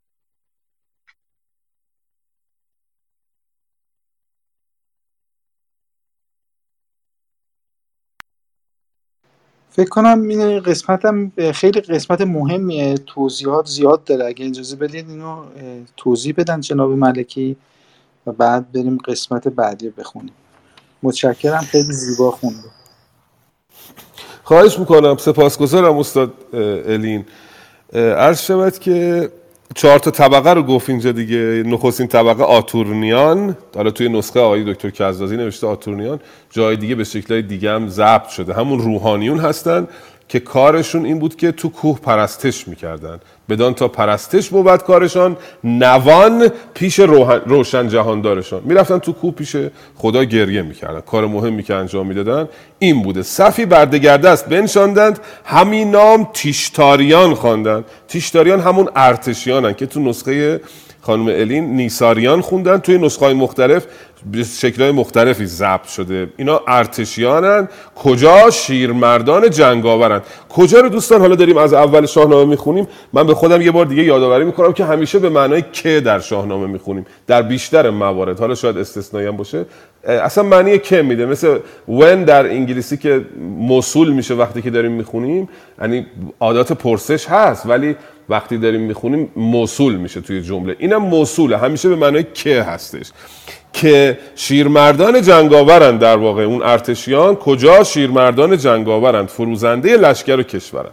بعد طبقه بعدی طبقه پسوییه که توی نسخه دوستمون بسودی هست و توی نسخه های مختلف به شکل مختلف به معنی کشاورزانه. اینجا ببینید چقدر برای کشاورزان احترام قائل فردوسی بزرگ. میگه بکارند و ورزند و خود بدروند به گاه خورش سرزنش نشنوند. خودشون از خودشون می‌خورن و سرزنش کسی رو هم نمیشنوند. ز فرمان تنازاده و خورده نوش. هم هستن. به حال چون گندم دارن باغ دارن اینا شراب درست می‌کنن یا نوشیدنی های دیگه و این رو می‌خورن. و زاواز پیقاره پیقاره یعنی سرزنش در شاهنامه آسوده گوش. کسی اینا رو سرزنش نمی‌تونه بکنه. یه چند تا بیت اینا رو میستاید و چهارمین طبقه چهارم طبقه اهتوخوشی است. اون صنعتگران هستن. که باز هم اینا می ستاید, می ستاید فردوسی بزرگ اینها رو. همان دست ورزان عبا سرکشی کجا کارشان همگنان پیشه بود. همشون کارشون پیشه بود. کار می‌کردن چیزایی درست می‌کردن. روانشان همیشه پراندیشه بود. یعنی به حال سختی میکشیدن. کارشون دشوار بوده و اینها هم ستوده است. پنجاه سالم این کار رو انجام میده و پایگاه اجتماعی رو برای اینا درست می‌کنه. از این هر یکی را یکی پایگاه سزاوار بگزید و بنمود را که تا هر کس اندازه خیش را ببیند بداند کم و بیش را. بفرمود پس دیو ناپاک را به آبندر آمیختن خاک را. یاد داد که آب رو با خاک قاطی بکنن خشت بزنن با گل سبک خشت را کالبد ساختن سبک در شاهنامه همیشه قیده یعنی زود سریع تند با گل با آب خشت درست می‌کردن و ساختمون های هندسی یعنی مهندسی در واقع در دوره ایشون آغاز شد که چگونه ساختمون ها ساخته بشه گرمابه و کاخهای بلند رو بسازن. بعد آمد از سنگ خارا گوهرها رو خارج کرد. چند گونه گوهر استخراج شد در این دوره. یاقوت و بیجاده و سیم و زر بیجاده همون سنگ کهرباه حالا جاهای دیگه به معنای دیگه هم خواهیم دید. اما به معنای سنگ کهربا اینجا که از سنگ خارا استخراج میشه. بان و کافور و مشک و عود و انبر و گلاب این چیزای خوشبو در این دوره. به وجود آمد عطرها در این دوره کشف شد یا ساخته شد. پزشکی و درمان هم در این دوره آغاز شد روندش پزشکی و درمان هر دردمند در تندرستی و راه گزند. حالا در بخش بعدی خواهیم دید که کم کم اینقدر قدرتمند خواهد شد جمشید که این قره خواهد شد و فکر می‌کند که خداست و این تفکر این تفکر استبدادی خیشتن دوستی خودشیفتگی نارسیسیزم جمشید به اصطلاح این پادشاهی ایرانیان رو به سوی تباهی خواهد برد. این بخش بعدی این رو خواهیم دید. متشکرم. جناب سیامک من شما رو چند بار خوا... می‌خواستم دعوت کنم. متاسفانه نمی‌دونم چرا مشکل هست. اگه میشه لطف کنید خارج بشید دوباره برگردید که من بتونم دعوتتون کنم. اگه صدای منو میشنوید. میشه یه سوال بپرسم؟ یه بیتی رو این به سنگ و بکچ دیو دیوار کرد؟ نخست از برش هندسی کار کرد اینو یا باید بگیم از برش هندسی کار کرد اینو چجوری باید بخونیم؟ نخست از برش هندسی کار کرد یعنی آمد به صورت اشکال هندسه به معنای معماری و مهندسی است در واقع دیگه به شکل اشکال هندسی و یعنی هندسی کار کلا میگن هندسی کار کرد. یعنی اینکه کار معماری و خانه سازی کرد. شما هم می‌تونید بگید هندسی کار کرد یعنی به صورت معماری کار کرد. هم می‌تونید بگید هندسی کار کرد یعنی به صورت معماری و شیوه مهندسی این گچ و گل و اینها رو آمد باشون خونه درست کرد. به هر دو شکل درسته ولی هندسی کار آمده جاهای دیگه هم در این دوره. یعنی معماری. هندسی کار اصلا به معنی معماری و مهندسی آمده در این متون ممنون. بعد جناب ملکی من یه سوال برام پیش اومد. این میگه به دیو ناپاک گفت اینا یعنی به دیوا فرمود که اینا آموزشش بهشون بدن. اینا نمی‌دونستن چگونه باید اینا رو. حالا این دیوها کیا بودن؟ اینا میشه توضیح بدین نظرتون؟ خواهش کنم این موضوع دیوان در شاهنامه بسیار موضوع گسترده است برانند بسیاری که کسانی که باشندگان بودن در این سرزمین یعنی اینجا میزیستن پیش از اینکه اون اقوام که بعدا شدن اقوام آریایی به ایران بیان کسانی که اینجا بودن اینا رو دیو خطاب کرده فردوسی. یعنی کسانی که اینجا میزیستند از پیش. و اینها بعدا شدن کاریگر اون کسانی که آمدن. یکی از اندیشه ها این است. ولی ما زیاد داریم در متون اون موقع که از دیوا کار میکشیدن و دیوار رو به, به کار می‌گرفتن. می‌گفتن خانه بسازید دیوار بسازید. ما این رو زیاد دیدیم توی اسطوره و افسانه های این دوره. متشکرم. علیرضا جان تو می‌تونی بیت بعدی برامون بخونی؟ تو بخون تا, تا داستان تا رسیدن اندر داستان مرداس بفرمایید بخونید. چیزی نیست دیگه اون قسمت شما بخونید. خواهش می‌کنم. من ولی از آخرین بیت الان گذر کرد از آن پس بکشی برابه؟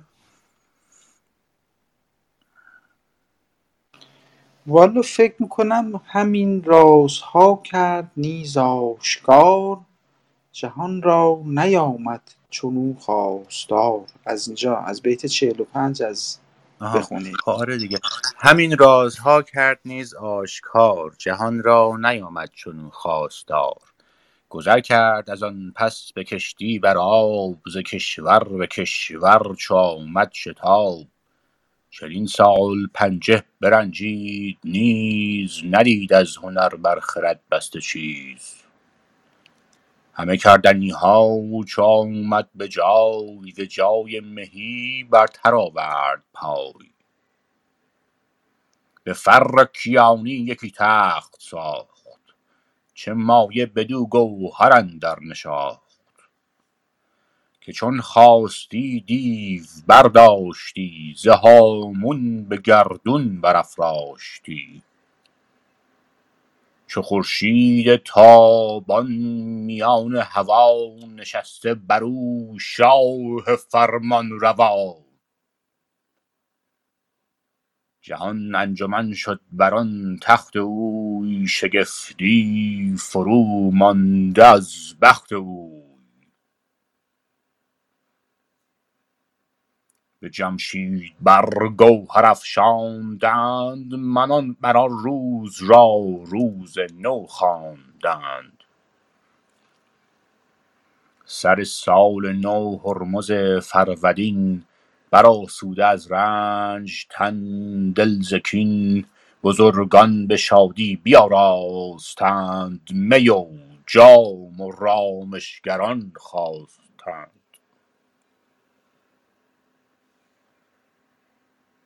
چنین جشن چنین جشن فرخ از آن روزگار به ما ماند از آن خسروان یادگار.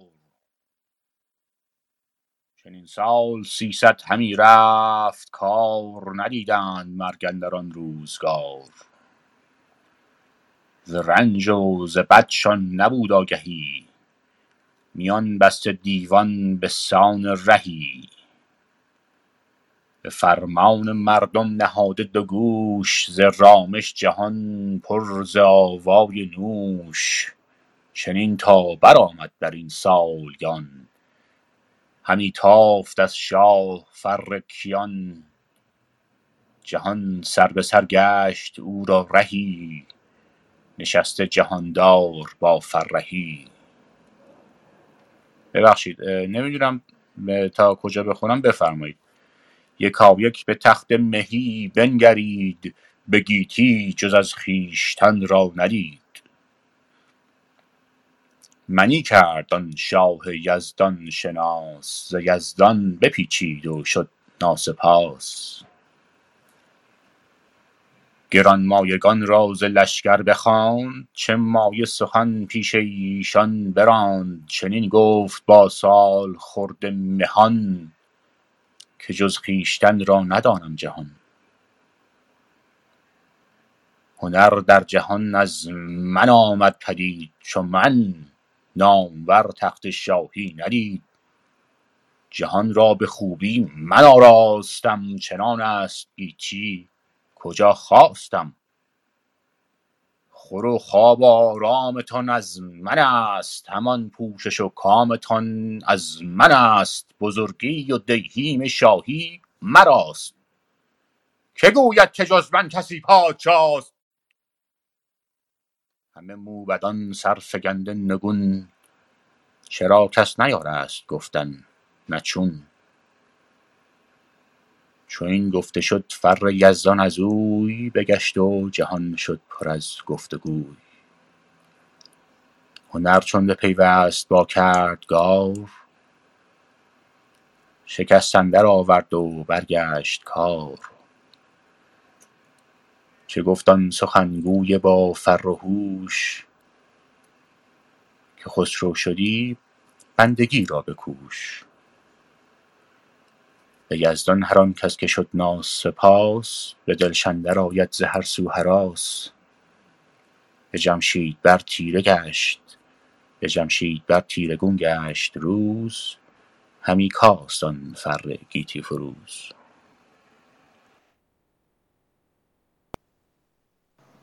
بله خیلی متشکر هستم جناب ملکی؟ خواهش می‌کنم. بله پنجاه سال دیگه گذشت و دیگه چیزی از هنر باقی نمونده بود. کشتی ساخته بود و از کشور به کشور می‌رفت. وقتی همه کارها رو کرد ز جای مهی برتر آورد پار یعنی از اون جایگاه مهتر بودن خودش فراتر رفت. خودش رو در جایگاه خدایی دید. این چند بیت رو که دوستمون خوندن به فرکیانی یکی تخت ساخت.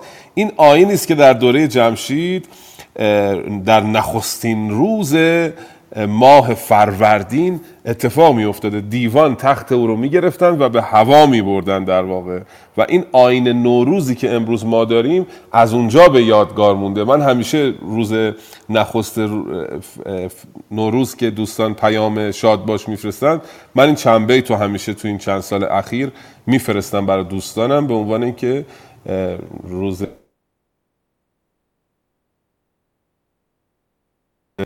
و این اتفاق اون موقع افتاده. خلاصه به یه جایگاهی رسید که دیگه خودش رو خدا انگاشت. گفت چون این گفت با سال خورده مهان که جز خیشتن را ندانم جهان. هنر در جهان از من آمد پدید.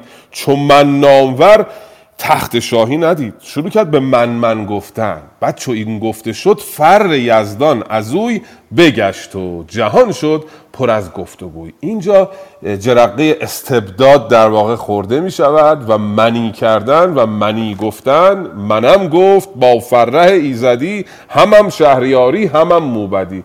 و از این منم گفتن و استبداد و فقط خیشتن را دیدن و خود را خدا انگاشتن یا نماینده مستقیم خدا انگاشتن تباهی آغاز می شود همونجاست که دیگه شخص اصلاح پذیر نخواهد بود و فر ایزدی از او دور خواهد شد و الان پتانسیل ظهور یک نیروی اهریمنی به نام زحاک فراهم شده که حالا خواهیم دید که با این غرور جمشید مقدمات آمدن زحاک و تسخیر ایران فراهم خواهد شد که در بخش بعدی دیگه میریم سراغ داستان زحاک و پدرش. خب خیلی هم عالی. ما برای دوستان عزیزم که به ما تازه پیوستن یا می‌خوان به پیوندن ما داریم قسمت پیشدادیان رو می‌خونیم و داستان جمشید هستیم و الان رسیدیم به گفتار اندر داستان مرداس که مرداس پدر در حقیقت زحاک هست. و این قسمت رو می‌خونیم که به همونطور که استاد ملکی فرمودن ما می‌بینیم که الان دیگه جمشید منم گفت و منیت آغاز کرد. داستان حبوطش شروع میشه. توی دوران جمشید دیدیم که اصلا مرگی وجود نداشت. کسی نمیمرد. داستان یه مدینه فاضله ای رو پیش ما گذاشته که بعد از اینکه اومدن هندسی یاد گرفتن خانه سازی کردن و همه اون کارها رو انجام دادن دیگه جمشید خودش رو گم کرد و منم گفت و خواست منیتش رو آغاز کنه. و حالا اونجایی که ما می‌دونیم یک جایی حالا با مشابهتی که توی افسانه هایی که داریم توی افسانه های سامی آدم وقتی می‌خواست بخوره و سیب دانایی خورد خداوند از بهشت رو راند و گول ابلیس خورد و چون می‌خواست به اصطلاح دانا باشه این دانایی رو باید یک بهایی براش پرداخت می‌کرد و حالا جمشید هم همین کارو کرد. روزگار جمشید که روزگار بسیار با فر و با شکوه بوده و طبقات اجتماعی توش به وجود میاد. انسان ها به اندازه دسترنج خودشون بر می داشتن و زندگی به کامشون بوده. می‌بینیم که تا زمانی که جمشید میاد و منیت آغاز می‌کنه در خودش گم میشه و اینجا در قسمت های بعد می‌بینیم که چه اتفاقی بر سر جمشید میاد و زهاک اون رو با اره به دو نیم می‌کنه. خب من, نمی‌دونم الان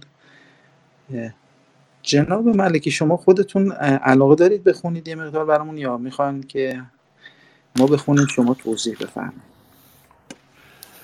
من همیشه از شاهنامه خوندن لذت می‌برم. چهار پنج تا بیتم می‌تونم بخونم اگر اجازه بدید.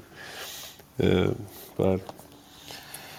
یکی مرد بود در آن روزگار ز دشت سواران نیزه گذار. دشت سواران نیزه گذار بخش عرض شود که غربی ایران سرزمین های عربی عربستان و اینها میگن دشت سواران نیزه گذار که زهاک از اونجا برخواسته.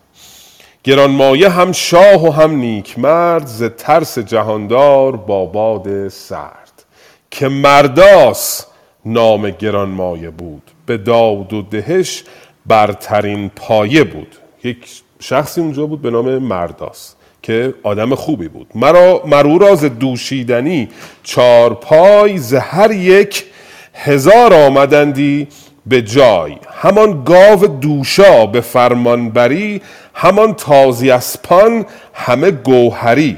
بز و شیر ورمیش بود همچنین.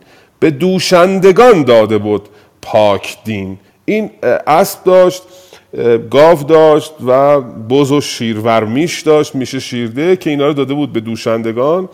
اینها اینو میدوشیدن و برای خودشون بر می داشتند به شیران کسی را که بودی نیاز بدین خواسته دست بردی فراز. پسر بود مرین پاک دین را یکی کش از مهر بهره نبودندکی یه پسر بیمهری داشت. جهانجوی را نام زحاک بود. دلیر و سبکسار و ناپاک بود. هم دلیر بود هم سبکسر بود و هم ناپاک. کجا؟ بیورس پش همی خواندند. چون این نام بر پهلوی راندند. به اون می‌گفتن بیورس یعنی کسی که هزار تا اسب داره. به زبان پهلوی بهش می‌گفتن بیورسب شب و روز بودی؟ آ ببخشید. ز اسپان تازی به زرین ستام ورا بود بیور.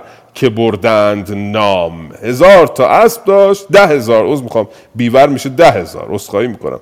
ده هزار تا اسب داشت که اینا همشون نام داشتن. مثل الان میگن اسب شناسنامه داره یا سگ شناسنامه داره. اینا همشون برای خودشون اسبای با ارزشی بودن. شب و روز بودی دو بهره به زین ز بزرگی نه از راه کین. از شب و روز دو سومش رو این اسب ها به زین بودن آماده بودن. به خاطر اینکه برن یه کارهای مثبتی انجام بدن نه به خاطر جنگ. اسب زین داشت که ازش استفاده بکنن. چنان بود که ابلیس روزی پگاه بیامد به سان یکی نیکخواه. دل مهتر از راه نیکی ببرد جوان گوش گفتار او را سپرد.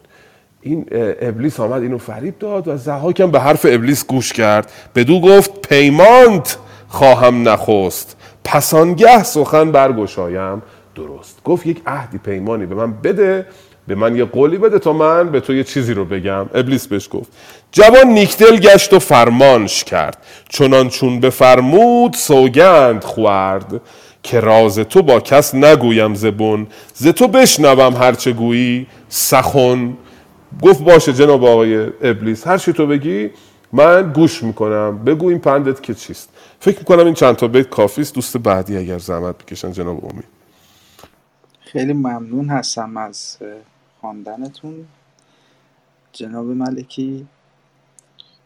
و می‌بینیم که حالا اینجا مرداست که یک مرد نیکویی هست ازش یک فرزند ناپاک و سبکسار به وجود اومده به نام زحاک که ده هزار تا همینجور که استاد ملکی گفتن ده هزار تا اسب داشته و این ابلیس میاد به سراغشو و اونو بهش حالا یه جورایی گولش می‌زنه. قسمت بعده می‌خونیم که چیکار چه, چه بلای سر زحاک سر پدرش میاره.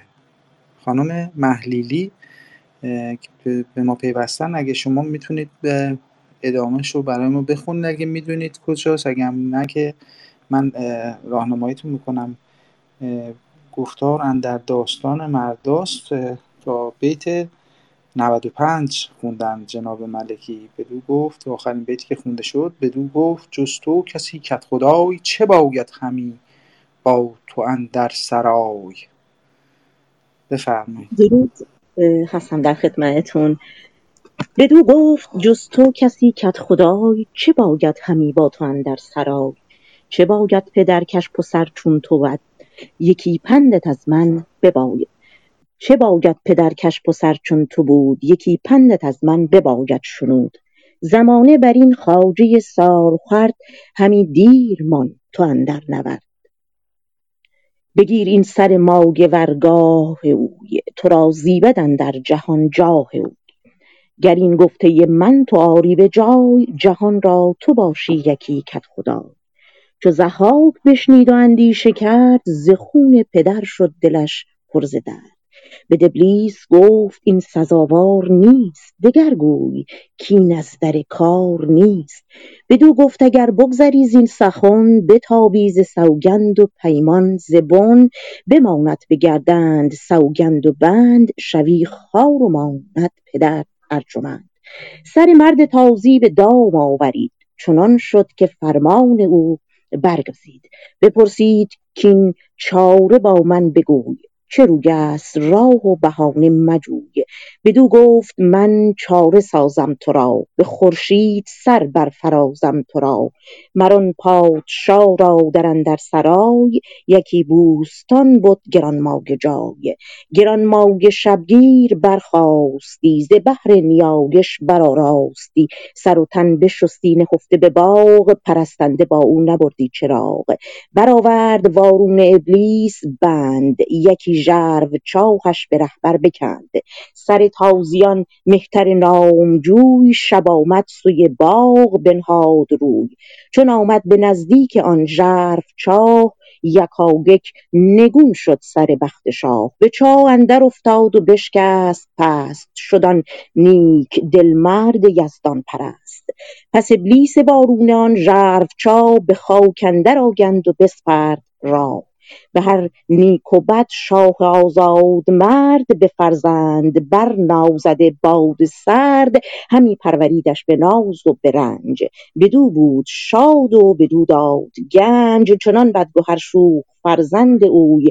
نجست از ره شرم پیوند اوی به خون پدر گشت هم داستان.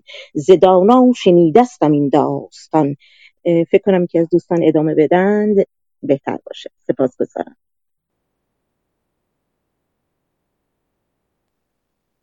یه دو بیت دیگه هم هست بفرمایید بخونید تا برسیم به تموم بشه این قسمتش. چشم چون من تو مسیر هستم میترسم قطع بشه نتم. که فرزند بد گر شود نره شیر به خون پدر هم نباشد دلیر مگر در نهانش سخن دیگر است پژوهنده را راز با مادر است. خیلی از خوندنتون لذت بردم خانم محلیلی. متشکرم که دوباره تشریف آوردید توی روم ما و لذت بردم از خوندنتون. جناب ملکی سراپا گوش هستیم. خواهش کنم خیلی کوتاه خدمتتون عرض بکنم که پیوستگی داستان از میان نره. ابلیس به زحاک می‌گوید که این پدر تو زیاد عمر می‌کنه. همی دیر ماند. تو اندر نورد تو زودتر این عمرش رو به پایان ببر و بهش تو بیت بالا ببینید بالاترش چه باید پدر کش پسر چون تو بود کش یعنی که او را که اش در واقع بوده که میشه کش. چه کسی عرض شود که کسی که پسر مثل تو داره چه باید پدر؟ یعنی پدر دیگه نباید باشد در واقع. این زمانه رو بر او به پایان ببر او رو بکش.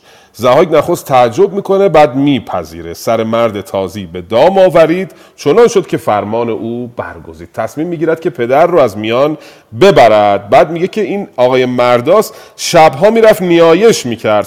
سر و تنش رو میشست و به باغ می‌رفت و بدون چراغ می‌رفت. اونجا نیایش می‌کرد. گرانمایه شبگیر برخواستی ز بهر نیایش براراستی بعد یکی از این شبها که میره برای نیایش در باغ ابلیس به زهاک میآموزد. اینها چاهی می‌کنند که این پدر در چاه میافتد و سر این چاه رو با خاک میپوشانن. در واقع دفن می‌کنن مرداس رو و بعد یه مرسی سرایی هم برای مرداس می‌کنه که بله این پدر به هر نیک و بد شاه آزاد مرد به فرزند بر نازده باد سرد. حتی صداشو برای این بلند نکرده بود.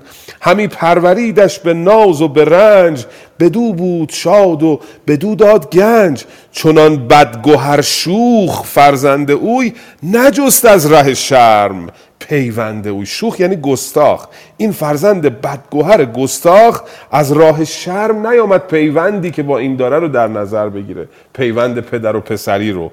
به خون پدر گشت همداستان ز دانا شنیدم. من این داستان که فرزند بد گر شود نر شیر به خون پدر هم نباشد دلیل فرزند اگر نر شیر هم باشد پدرش رو نخواهد درید. اما مگر در نهانش سخن دیگر است؟ پژوهنده را راز با مادر است. اینجا فردوسی بسیار محترمانه دشنام داده. میگه که مگر اینکه این پدر واقعیش نباشد. دیگه باید برید اینو از مادر بپرسید که آیا مرداست در واقع پدر واقعی زهاک بوده که چون این کاری رو تونسته با پدرش بکنه یا نه؟ سپاس گذارم سپاس گذارم استاد آقای علیرضا سوال دارید. آره یه سوال من بپرسم. اون ابیاتی که من خوندم دو تا سوال داشتم که هر دوش یک لغتیه که نمی‌دونم. اینجا مثلا میگه ز رنج و ز بدشان نبود آگهی. میان بسته دیوان به سان این رهیه یا به سان رهی؟ اینو به سان رهی رهی یعنی کسانی که به گدا میگن رهی در واقع. معنیش گدا. کسانی که دست دراز می‌کنن و التماس می‌کنن میگه اینقدر اون موقع حقیر شده بودن دیوان پیش او مثل رهی بودند. یعنی خیلی پست و حقیر بودن در پیش این وقت اینجا بله. میگه جهان سر به سر گشت او را رهی نشسته جهاندار با فرهی. اینجا رهی یعنی. بازم همین دیگه. بازم یعنی همه جهان به اون نیازمند شده بودن. همه زیر سیطره او بودن. می‌خواد بزرگی این رو نشون بده. میگه همه جهان پیش او رهی بودند. خیلی ممنون. خواهش می‌کنم. خانم الین می‌تونید برامون یه 20 بیتی بفرمایید بخونید.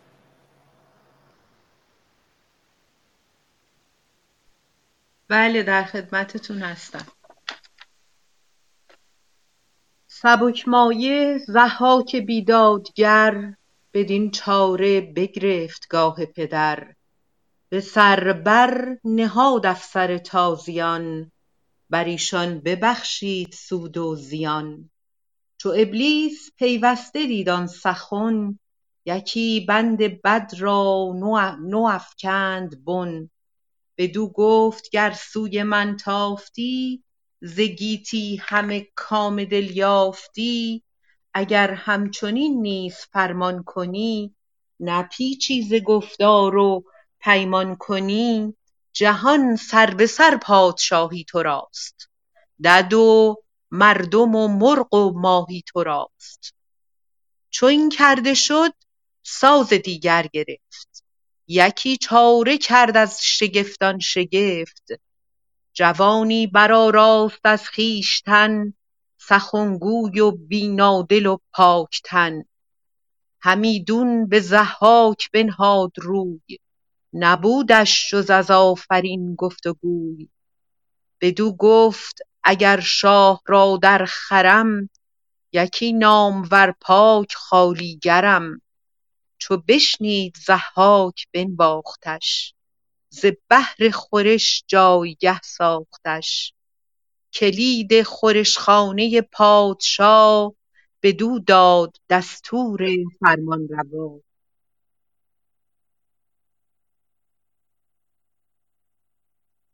فراوان نبود آن زمان پرورش که کمتر بد از کشتنی ها خورش.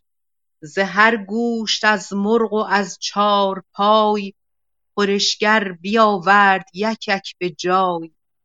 به خونش بپرورد برسان شیر بدان تا کند پادشا را دلیر. سخن هر چه گویدش فرمان کند به فرمان او دل گروگان کند. خورش زرده خایه دادش نخست بدان داشتش یک زمان تندرست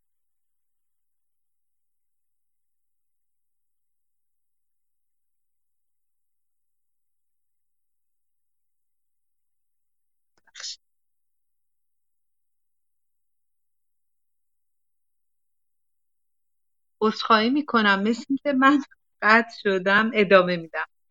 بله قطع شده بودید بله از بله از فکر ببخشید. می‌کنم آره از فکر کنم از یه دو سه بیت بالاتر. فراوان نبود آن زمان پرورش؟ آهان از اونجا به فراوان نبود. بله چشم. کلید خورشخانه پادشاه بدو داد دستور فرمان روا. فراوان نبود آن زمان پرورش که کمتر بود از کشتنی ها خورش. ز هر گوشت از مرغ و از چارپای خورشگر بیاورد یک یک به جای. به خونش بپرورد برسان شیر بدان تا کند پادشا را دلیر. سخن هرچه گویدش فرمان کند به فرمان او دل گروگان کند. خورش زرده خایه دادش نخست بدان داشتش یک زمان تندرست. بخورد و برو آفرین کرد سخت مزه یافت و خواندش ورا نیکبخت. البته به خاطر رعایت وزن اینو اینطوری بخونیم بهتره. بخورد و برو آفرین کرد سخت. مزه یافت و خواندش ورا نیکبخت. چنین گفت ابلیس نیرنگ ساز که جاوید زی شاد و گردن فراز که فردات از آن گونه سازم خورش کزو یا آیدت سر به سر پرورش برفت و همه شب سگالش گرفت که فردا خوردن چه سازم شگفت.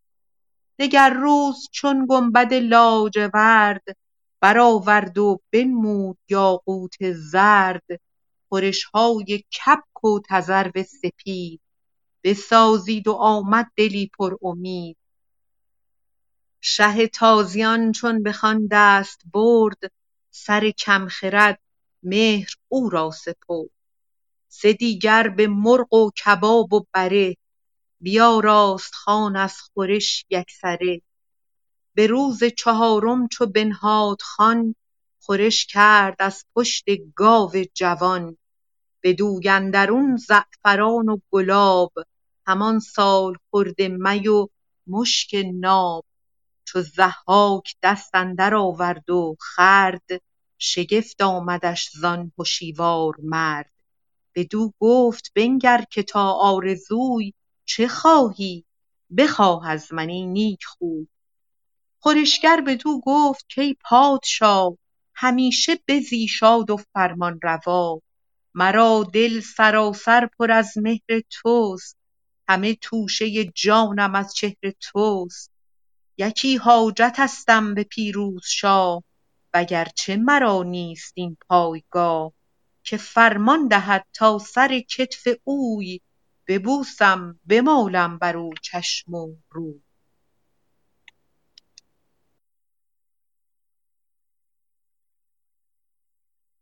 بله فکر کنم تا اینجا چون بعدش داستان شکلش تغییر می‌کنه اگر توضیحی هست بفرمایید. بله خیلی ممنونم. من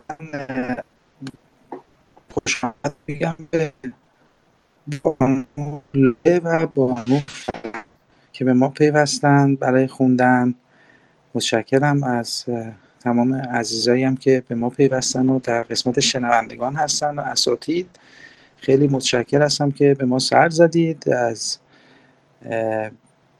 شناسه ویکی شاهنامه که افتخار دادن اومدن اینجا و ما رو مستفیض کردن. خیلی ممنون هستم.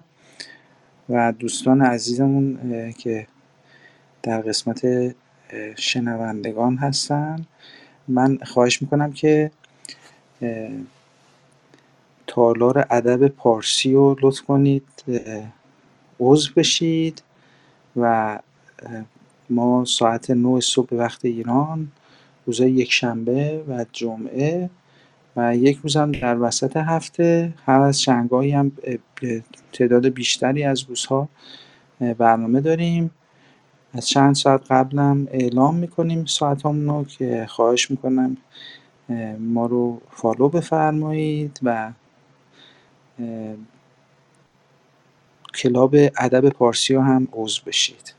متشکرم. جناب ملکی در حال حاضر دارم به تلفنشون جواب میدن. می‌خواین خانم الین خودتون توضیح بفرمایید یا حالا هر دو دوست دارید؟ اگه دوست بله، دارید توضیح بفرمایید. بله متاسفانه کمی صداتون بریده بریده برای من میاد. نمی‌دونم چرا. مشکل از منه یا مشکل از من شماست؟ نمی‌دونم. شاید به خاطر به هر حال اینترنت ها یا تلفنایی که بهم میشه باشه. ببینید ما دیدیم که ابلیس به ابتدا به صورت یک آدمی اومد و زحاک رو فریب داد پدر خودش رو کشت. الان زحاک بیدادگر با این ترفند یعنی با کمک همین ابلیس تخت پادشاهی رو تصاحب می‌کنه و تاج پادشاهی سرزمین غرب و که همون عرابه بر سر می‌گذاره و ابلیس وقتی می‌بینه به اهداف خودش به راحتی می‌رسه با فریفتن زحاک این هستش که میاد بهش میگه که اگر به همین ترتیب فرمان ببری یا از دستور من سرپیچی نکنی پادشاهی سراسر جهان رو به تو میدم. و این داستان ادامه پیدا می‌کنه. نیرنگ ابلیس درباره زحاک همینطور کارگر واقع میشه. این بار در ابیاتی که من خوندم به شکل و شمایل بسیار ای به نزد زحاک میره و در ستایش اون شروع به سخنوری می‌کنه و میگه اگر اجازه بدی که من لایق خدمتگذاری شما باشم و منو قابل بدونید من یک آشپز بسیار چیره دستم میام و به صورت یک خالیگر در آشپزخانه در خورشخانه شما خدمت می‌کنم. می‌بینیم که دستور در اکثر ابیات در شاهنامه به معنی وزیر هستش.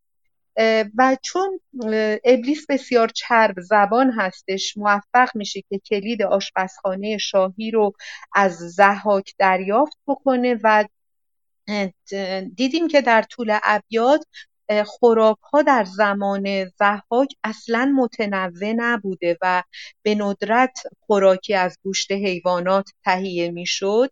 این بود که ابلیس میره بسیار با خودش فکر می‌کنه و به این نتیجه می‌رسه که خورش هایی رو از گوشت مرغ و چهار پایان تهیه بکنه برای ضحاک مهیا بکنه.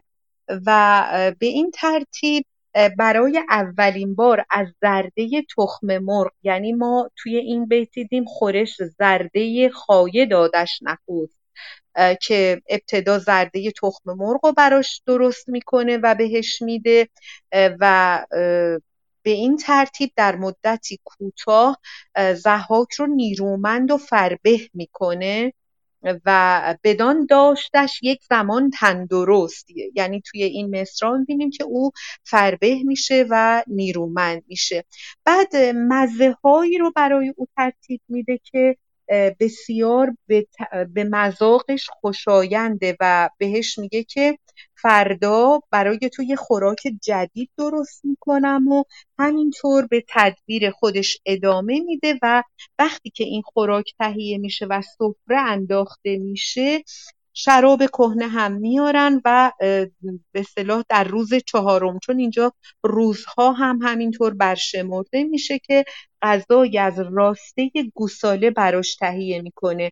به روز چهارم چو بنهاد خان خورش کرد از پشت گاو جوان بدو اندرون زعفران و گلاب همان سال خورده می و مشک ناب. احتمالا این گوشت رو در شراب کهنه خوابونده بوده و یا حتی می‌تونه این مشک خالص و شراب رو چون مشک در شراب میریختن چاشنی این غذا می‌کنه و وقتی که زحاک به طرف سفره دست دراز می‌کنه و اون رو می‌خوره هر روز می‌بینه این آشپز داره غذاهای خوشمزه تر براش میاره پس بهش گفتش که در واقع زحاک میگه که من تمام دلم از مهر تو و غذاهای روح بخشی که درست می‌کنی پر شده سیراب شده و هر خواسته ای داری من به اون تن در میدم. پس ضحاک هم از این شاه درخواست می‌کنه که البته بهش میگه اگرچه من قدر و منزلتم به این حد نیست ولی از شما رخصت می‌خوام که سر شانه شما رو ببوسم و چشم روی خودم رو به نشانه قدرشناسی که اجازه دادین که در آشپزخانه شما خدمت بکنم بمالم. اگر توضیحی هست که استاد ملکی اضافه می‌کنن فکر کنم نیستن توی گروه. نه استاد ملکی فکر می‌کنم تلفن داشتن خارج شدن از اتاق. خب می‌بینیم که اینجا خیلی برای من این قسمتش خیلی جالبه که اول وقتی می‌خواد اینو زحاک و کم کم به فرمان خودش بیاره که هرچی بهش میگه گوش بکنه و بعد اون بلا رو سرش بیاره آماده سازی می‌کنه. از چه طریقی؟ از طریقه خوردن. که اینو می‌خواد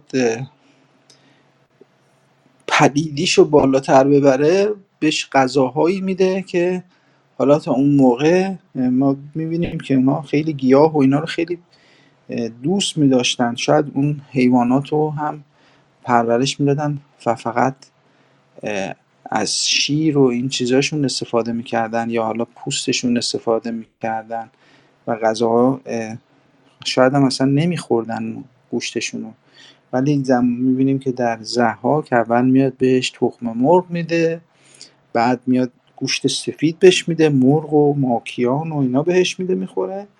و بعد کم کم بیاد بهش گوشت قرمز میده.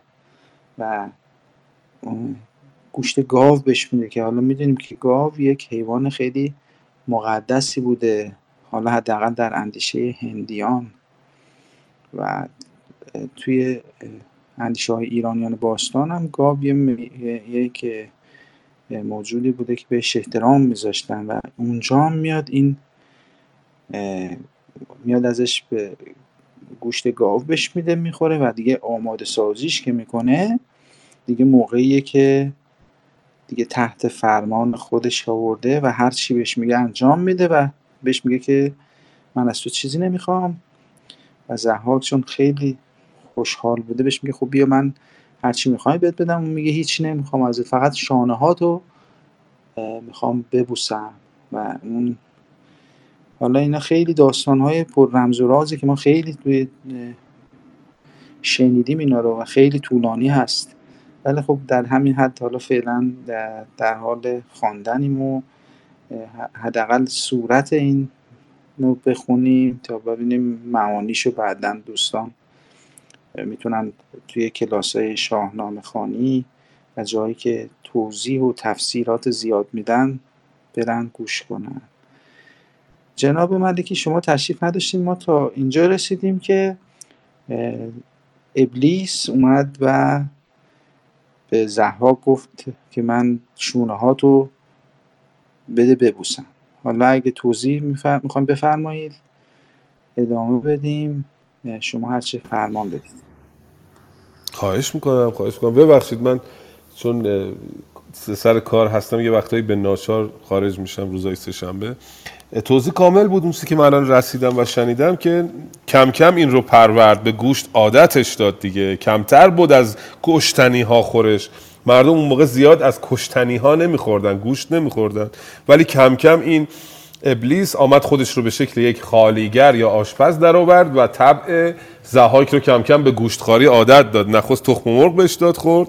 تخم پرندگان در واقع. بعد آمد کم کم به اصطلاح کپک و تزرب آورد و بعد دیگه اون خوراک اصل کاری از پشت گاو جوان اون فیله گاو رو براش با مشک و گلاب و زعفران آمیخت و جلوش گذاشت و این رو به گوشت خاری در واقع عادت داد. و اینجا باز فردوسی پیامی برای ما داره که به حال گوشتخاری چیز پسندیده ای شاید نباشد برای انسان ها و اون بعد میاد یک اندیشه دیگری برای پادشاه دارد که شانه های او را میبوسد و از این شانه ها دو مار می‌روید و این زحاک که نماد استبداد نماد خودمهوری نماد خودخواهی است که حاضر همه انسانها رو برای رسیدن به اون قدرت مطلقه خودش قربانی بکنه به خاطر پروردن این دو مار هر روز دو مرد جوان را می‌کشد و مغزهای این دو را به این مارها می‌دهد تا اینها این رو بخورند و مغز خود زحاک رو در واقع نخورند. و خب این نماد یک نماد آشکاری است که آدم های مستبد برای اینکه به حیات خودشون ادامه بدند به ناچار مغز انسان ها رو می‌خورند. اندیشه و تفکر اینها رو از میان می‌برند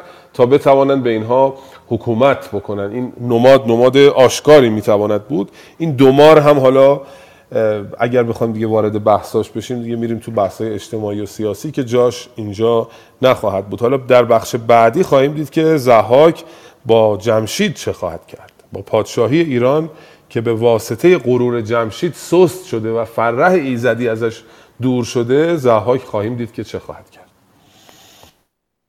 خب خانم فرهناز شما الان می‌تونید برام بخونید؟ سلام عرض می‌کنم خدمت شما و همه دوستان عزیزم. بله متاسفانه من یه مقدار فایلام جابجا شده بود پیدا نمی‌کردم اما الان پیدا کردم. بله در خدمتتون هستم. چشم.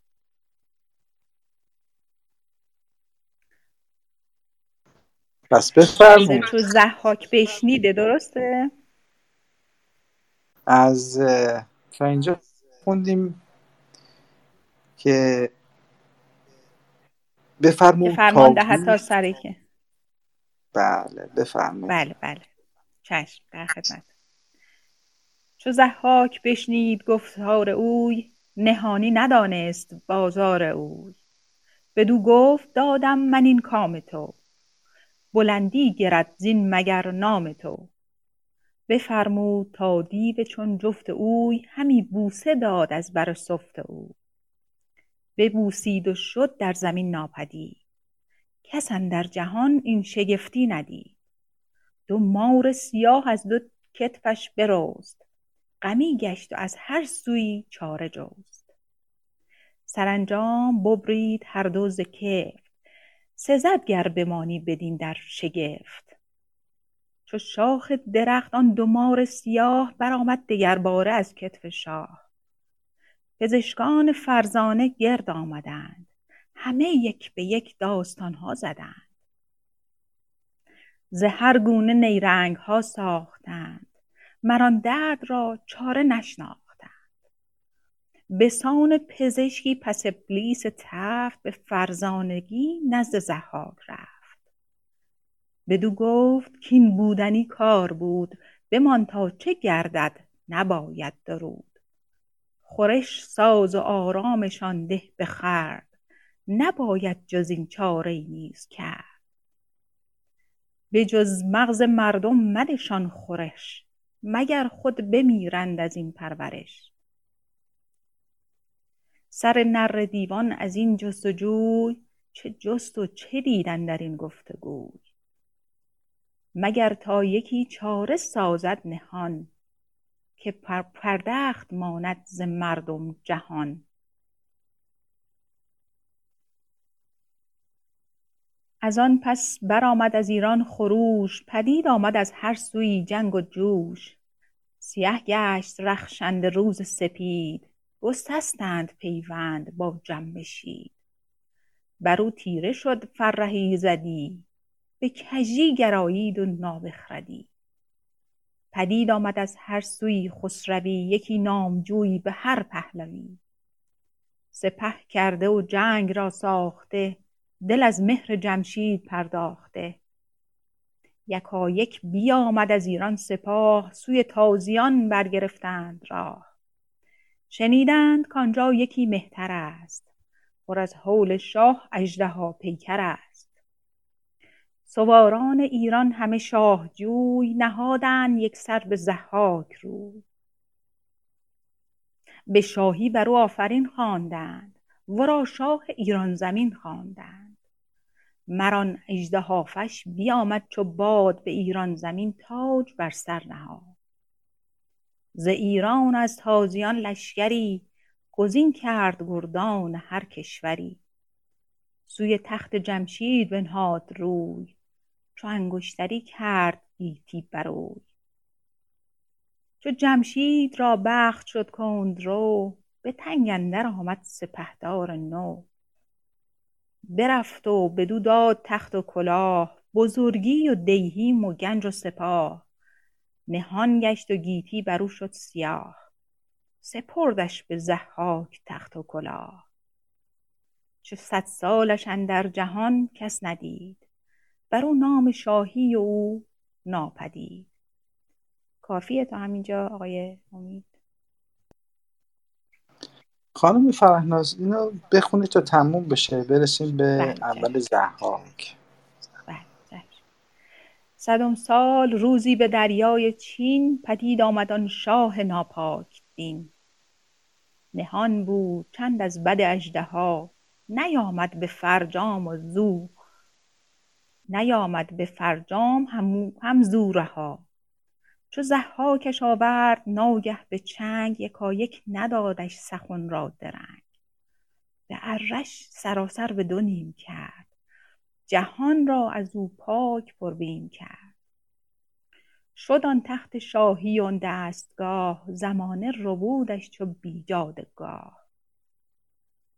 از او بیش بر تخت شاهی که بود بدان رنج بردن چه آمدش سود گذشته بر او سالیان هفتصد پدید آوریده همه نیک و بد.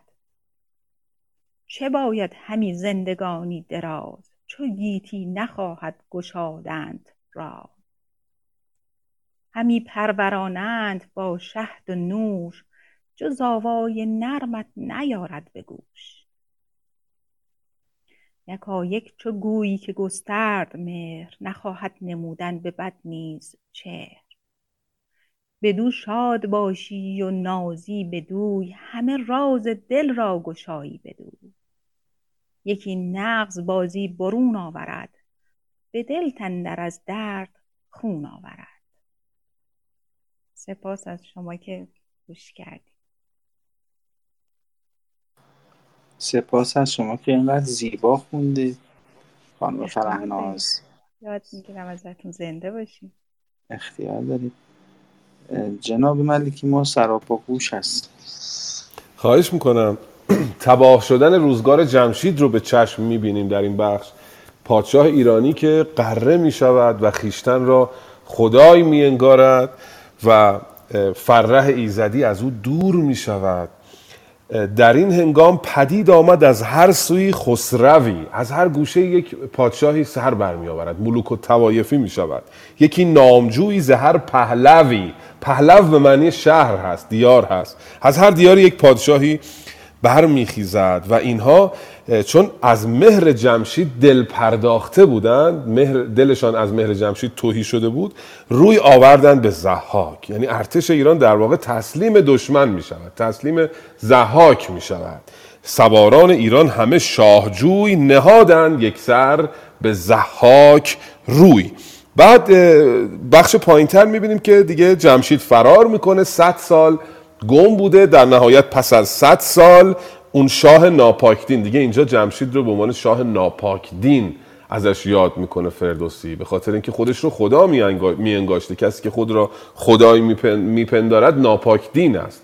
و اون رو پیدا می‌کنه و با اره به دو نیم می‌کنه. شد آن تخت شاهی و آن دستگاه. زمانه ربودش چو بیجاده کاه. بیجاده یعنی آهنربا یا همون کهربا کاه هم که می‌دونیم چیه. میگه مثل اون حالتی که آهنربا کاه رو از رو زمین برمیداره کهربا کاه رو از رو زمین برمیداره زمانه جمشید رو از رو زمین به سادگی برداشت. و در آخر یک مرسیه سرایی می‌کنه. در واقع بعد فردوسی میاد پیام خودشو میده. اینجاست که میگن حکیم فردوسی به خاطر این حکمت است که به من میگه. میگه که یکایک یکایک یا یکایک فرق نمی‌کنه. چو گویی که گسترد مر نخواهد نمودن به بد نیز چهر. همون موقعی که فکر می‌کنی دنیا همه چی خوب شده بدو شاد باشی و نازی بدوی بیافزایدت سرفرازی بدوی یکی نغز بازی برون آورد.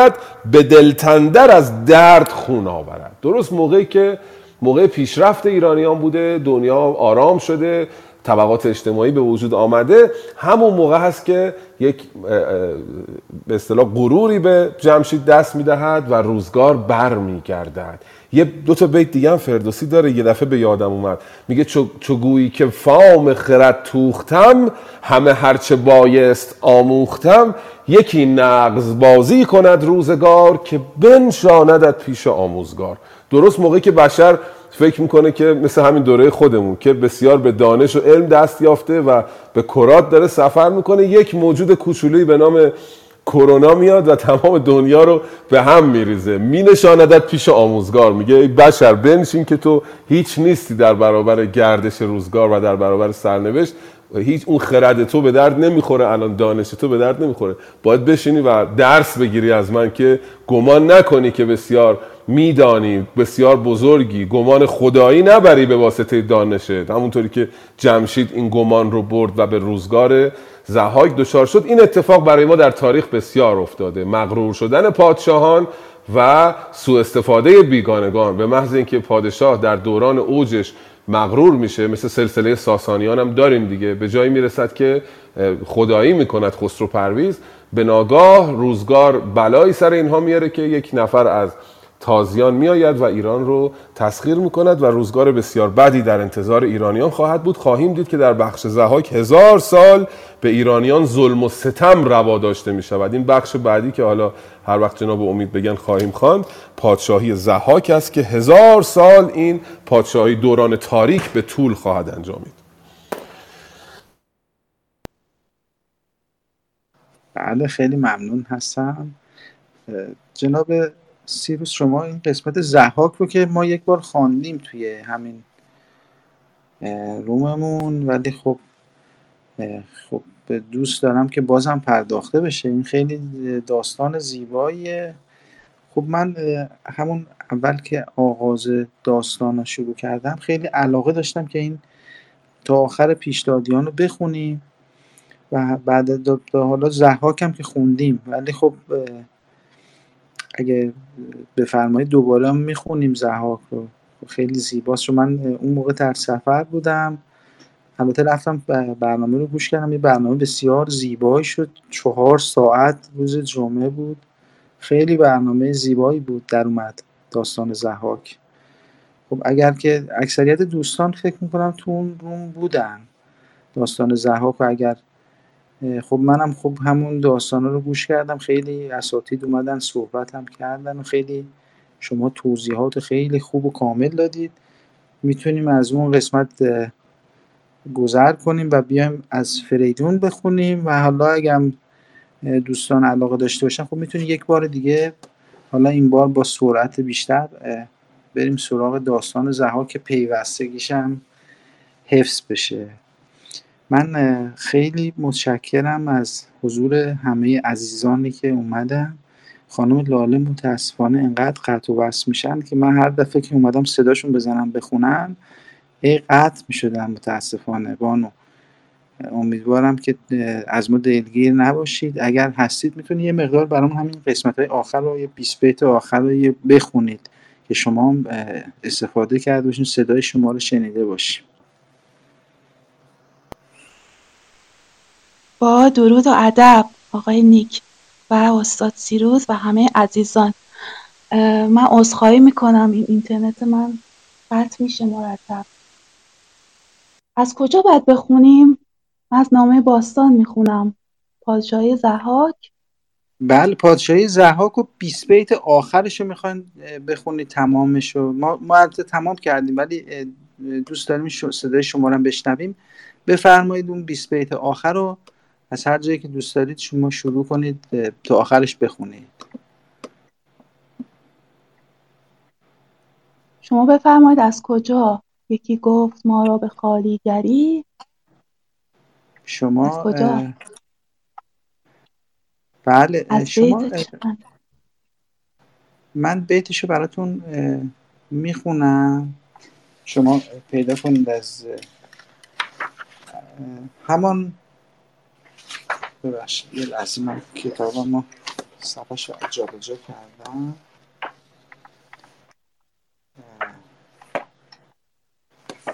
داستان جمشید هستیم. به آخر جمشید هستیم در حقیقت قبل از اینکه زهار برسیم.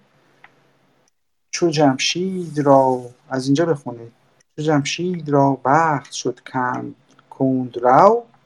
به تنگ, به تنگ اندر آمد سپهدار نو. پیدا کردیم؟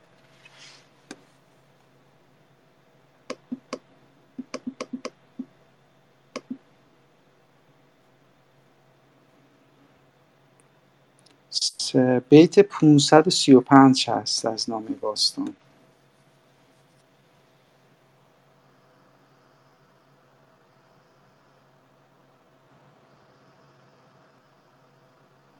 عذرخواهی می‌کنم. فایل من باز نمیشه. شما ادامه بدین. حالا من ببینم چیکار می‌کنم. مرسی. خواهش می‌کنم. پس می‌ذاریم. امیدوارم که دفعه بعد که اومدین شما اولین با اولین نفر برام بخونید خانم لاله سپاسگزارم. خواهش می‌کنم.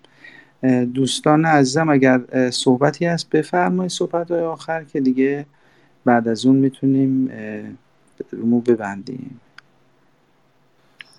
یه سوال داشتم. اگر که آقای ملکیشون اون موقع که ما این بحث رو می‌کردیم نبودن و اون اینکه توی نامه باستان نبود اون اشعاری که مربوط می‌شد به اینکه سنگ جشن سده که آتش از اینکه پرتاب می‌کنه به سنگ به سمت مار به مار نمی‌خوره می‌خوره به سنگ و جرقه می‌زنه آتش پدیدار میشه توی نامه باستان نیست اون اشعار توی ویکی شاهنامه هست و اونطور که آقای امید هم گفتن آقای خالقی گفتید آقای امید که گفتن الحاقی هست.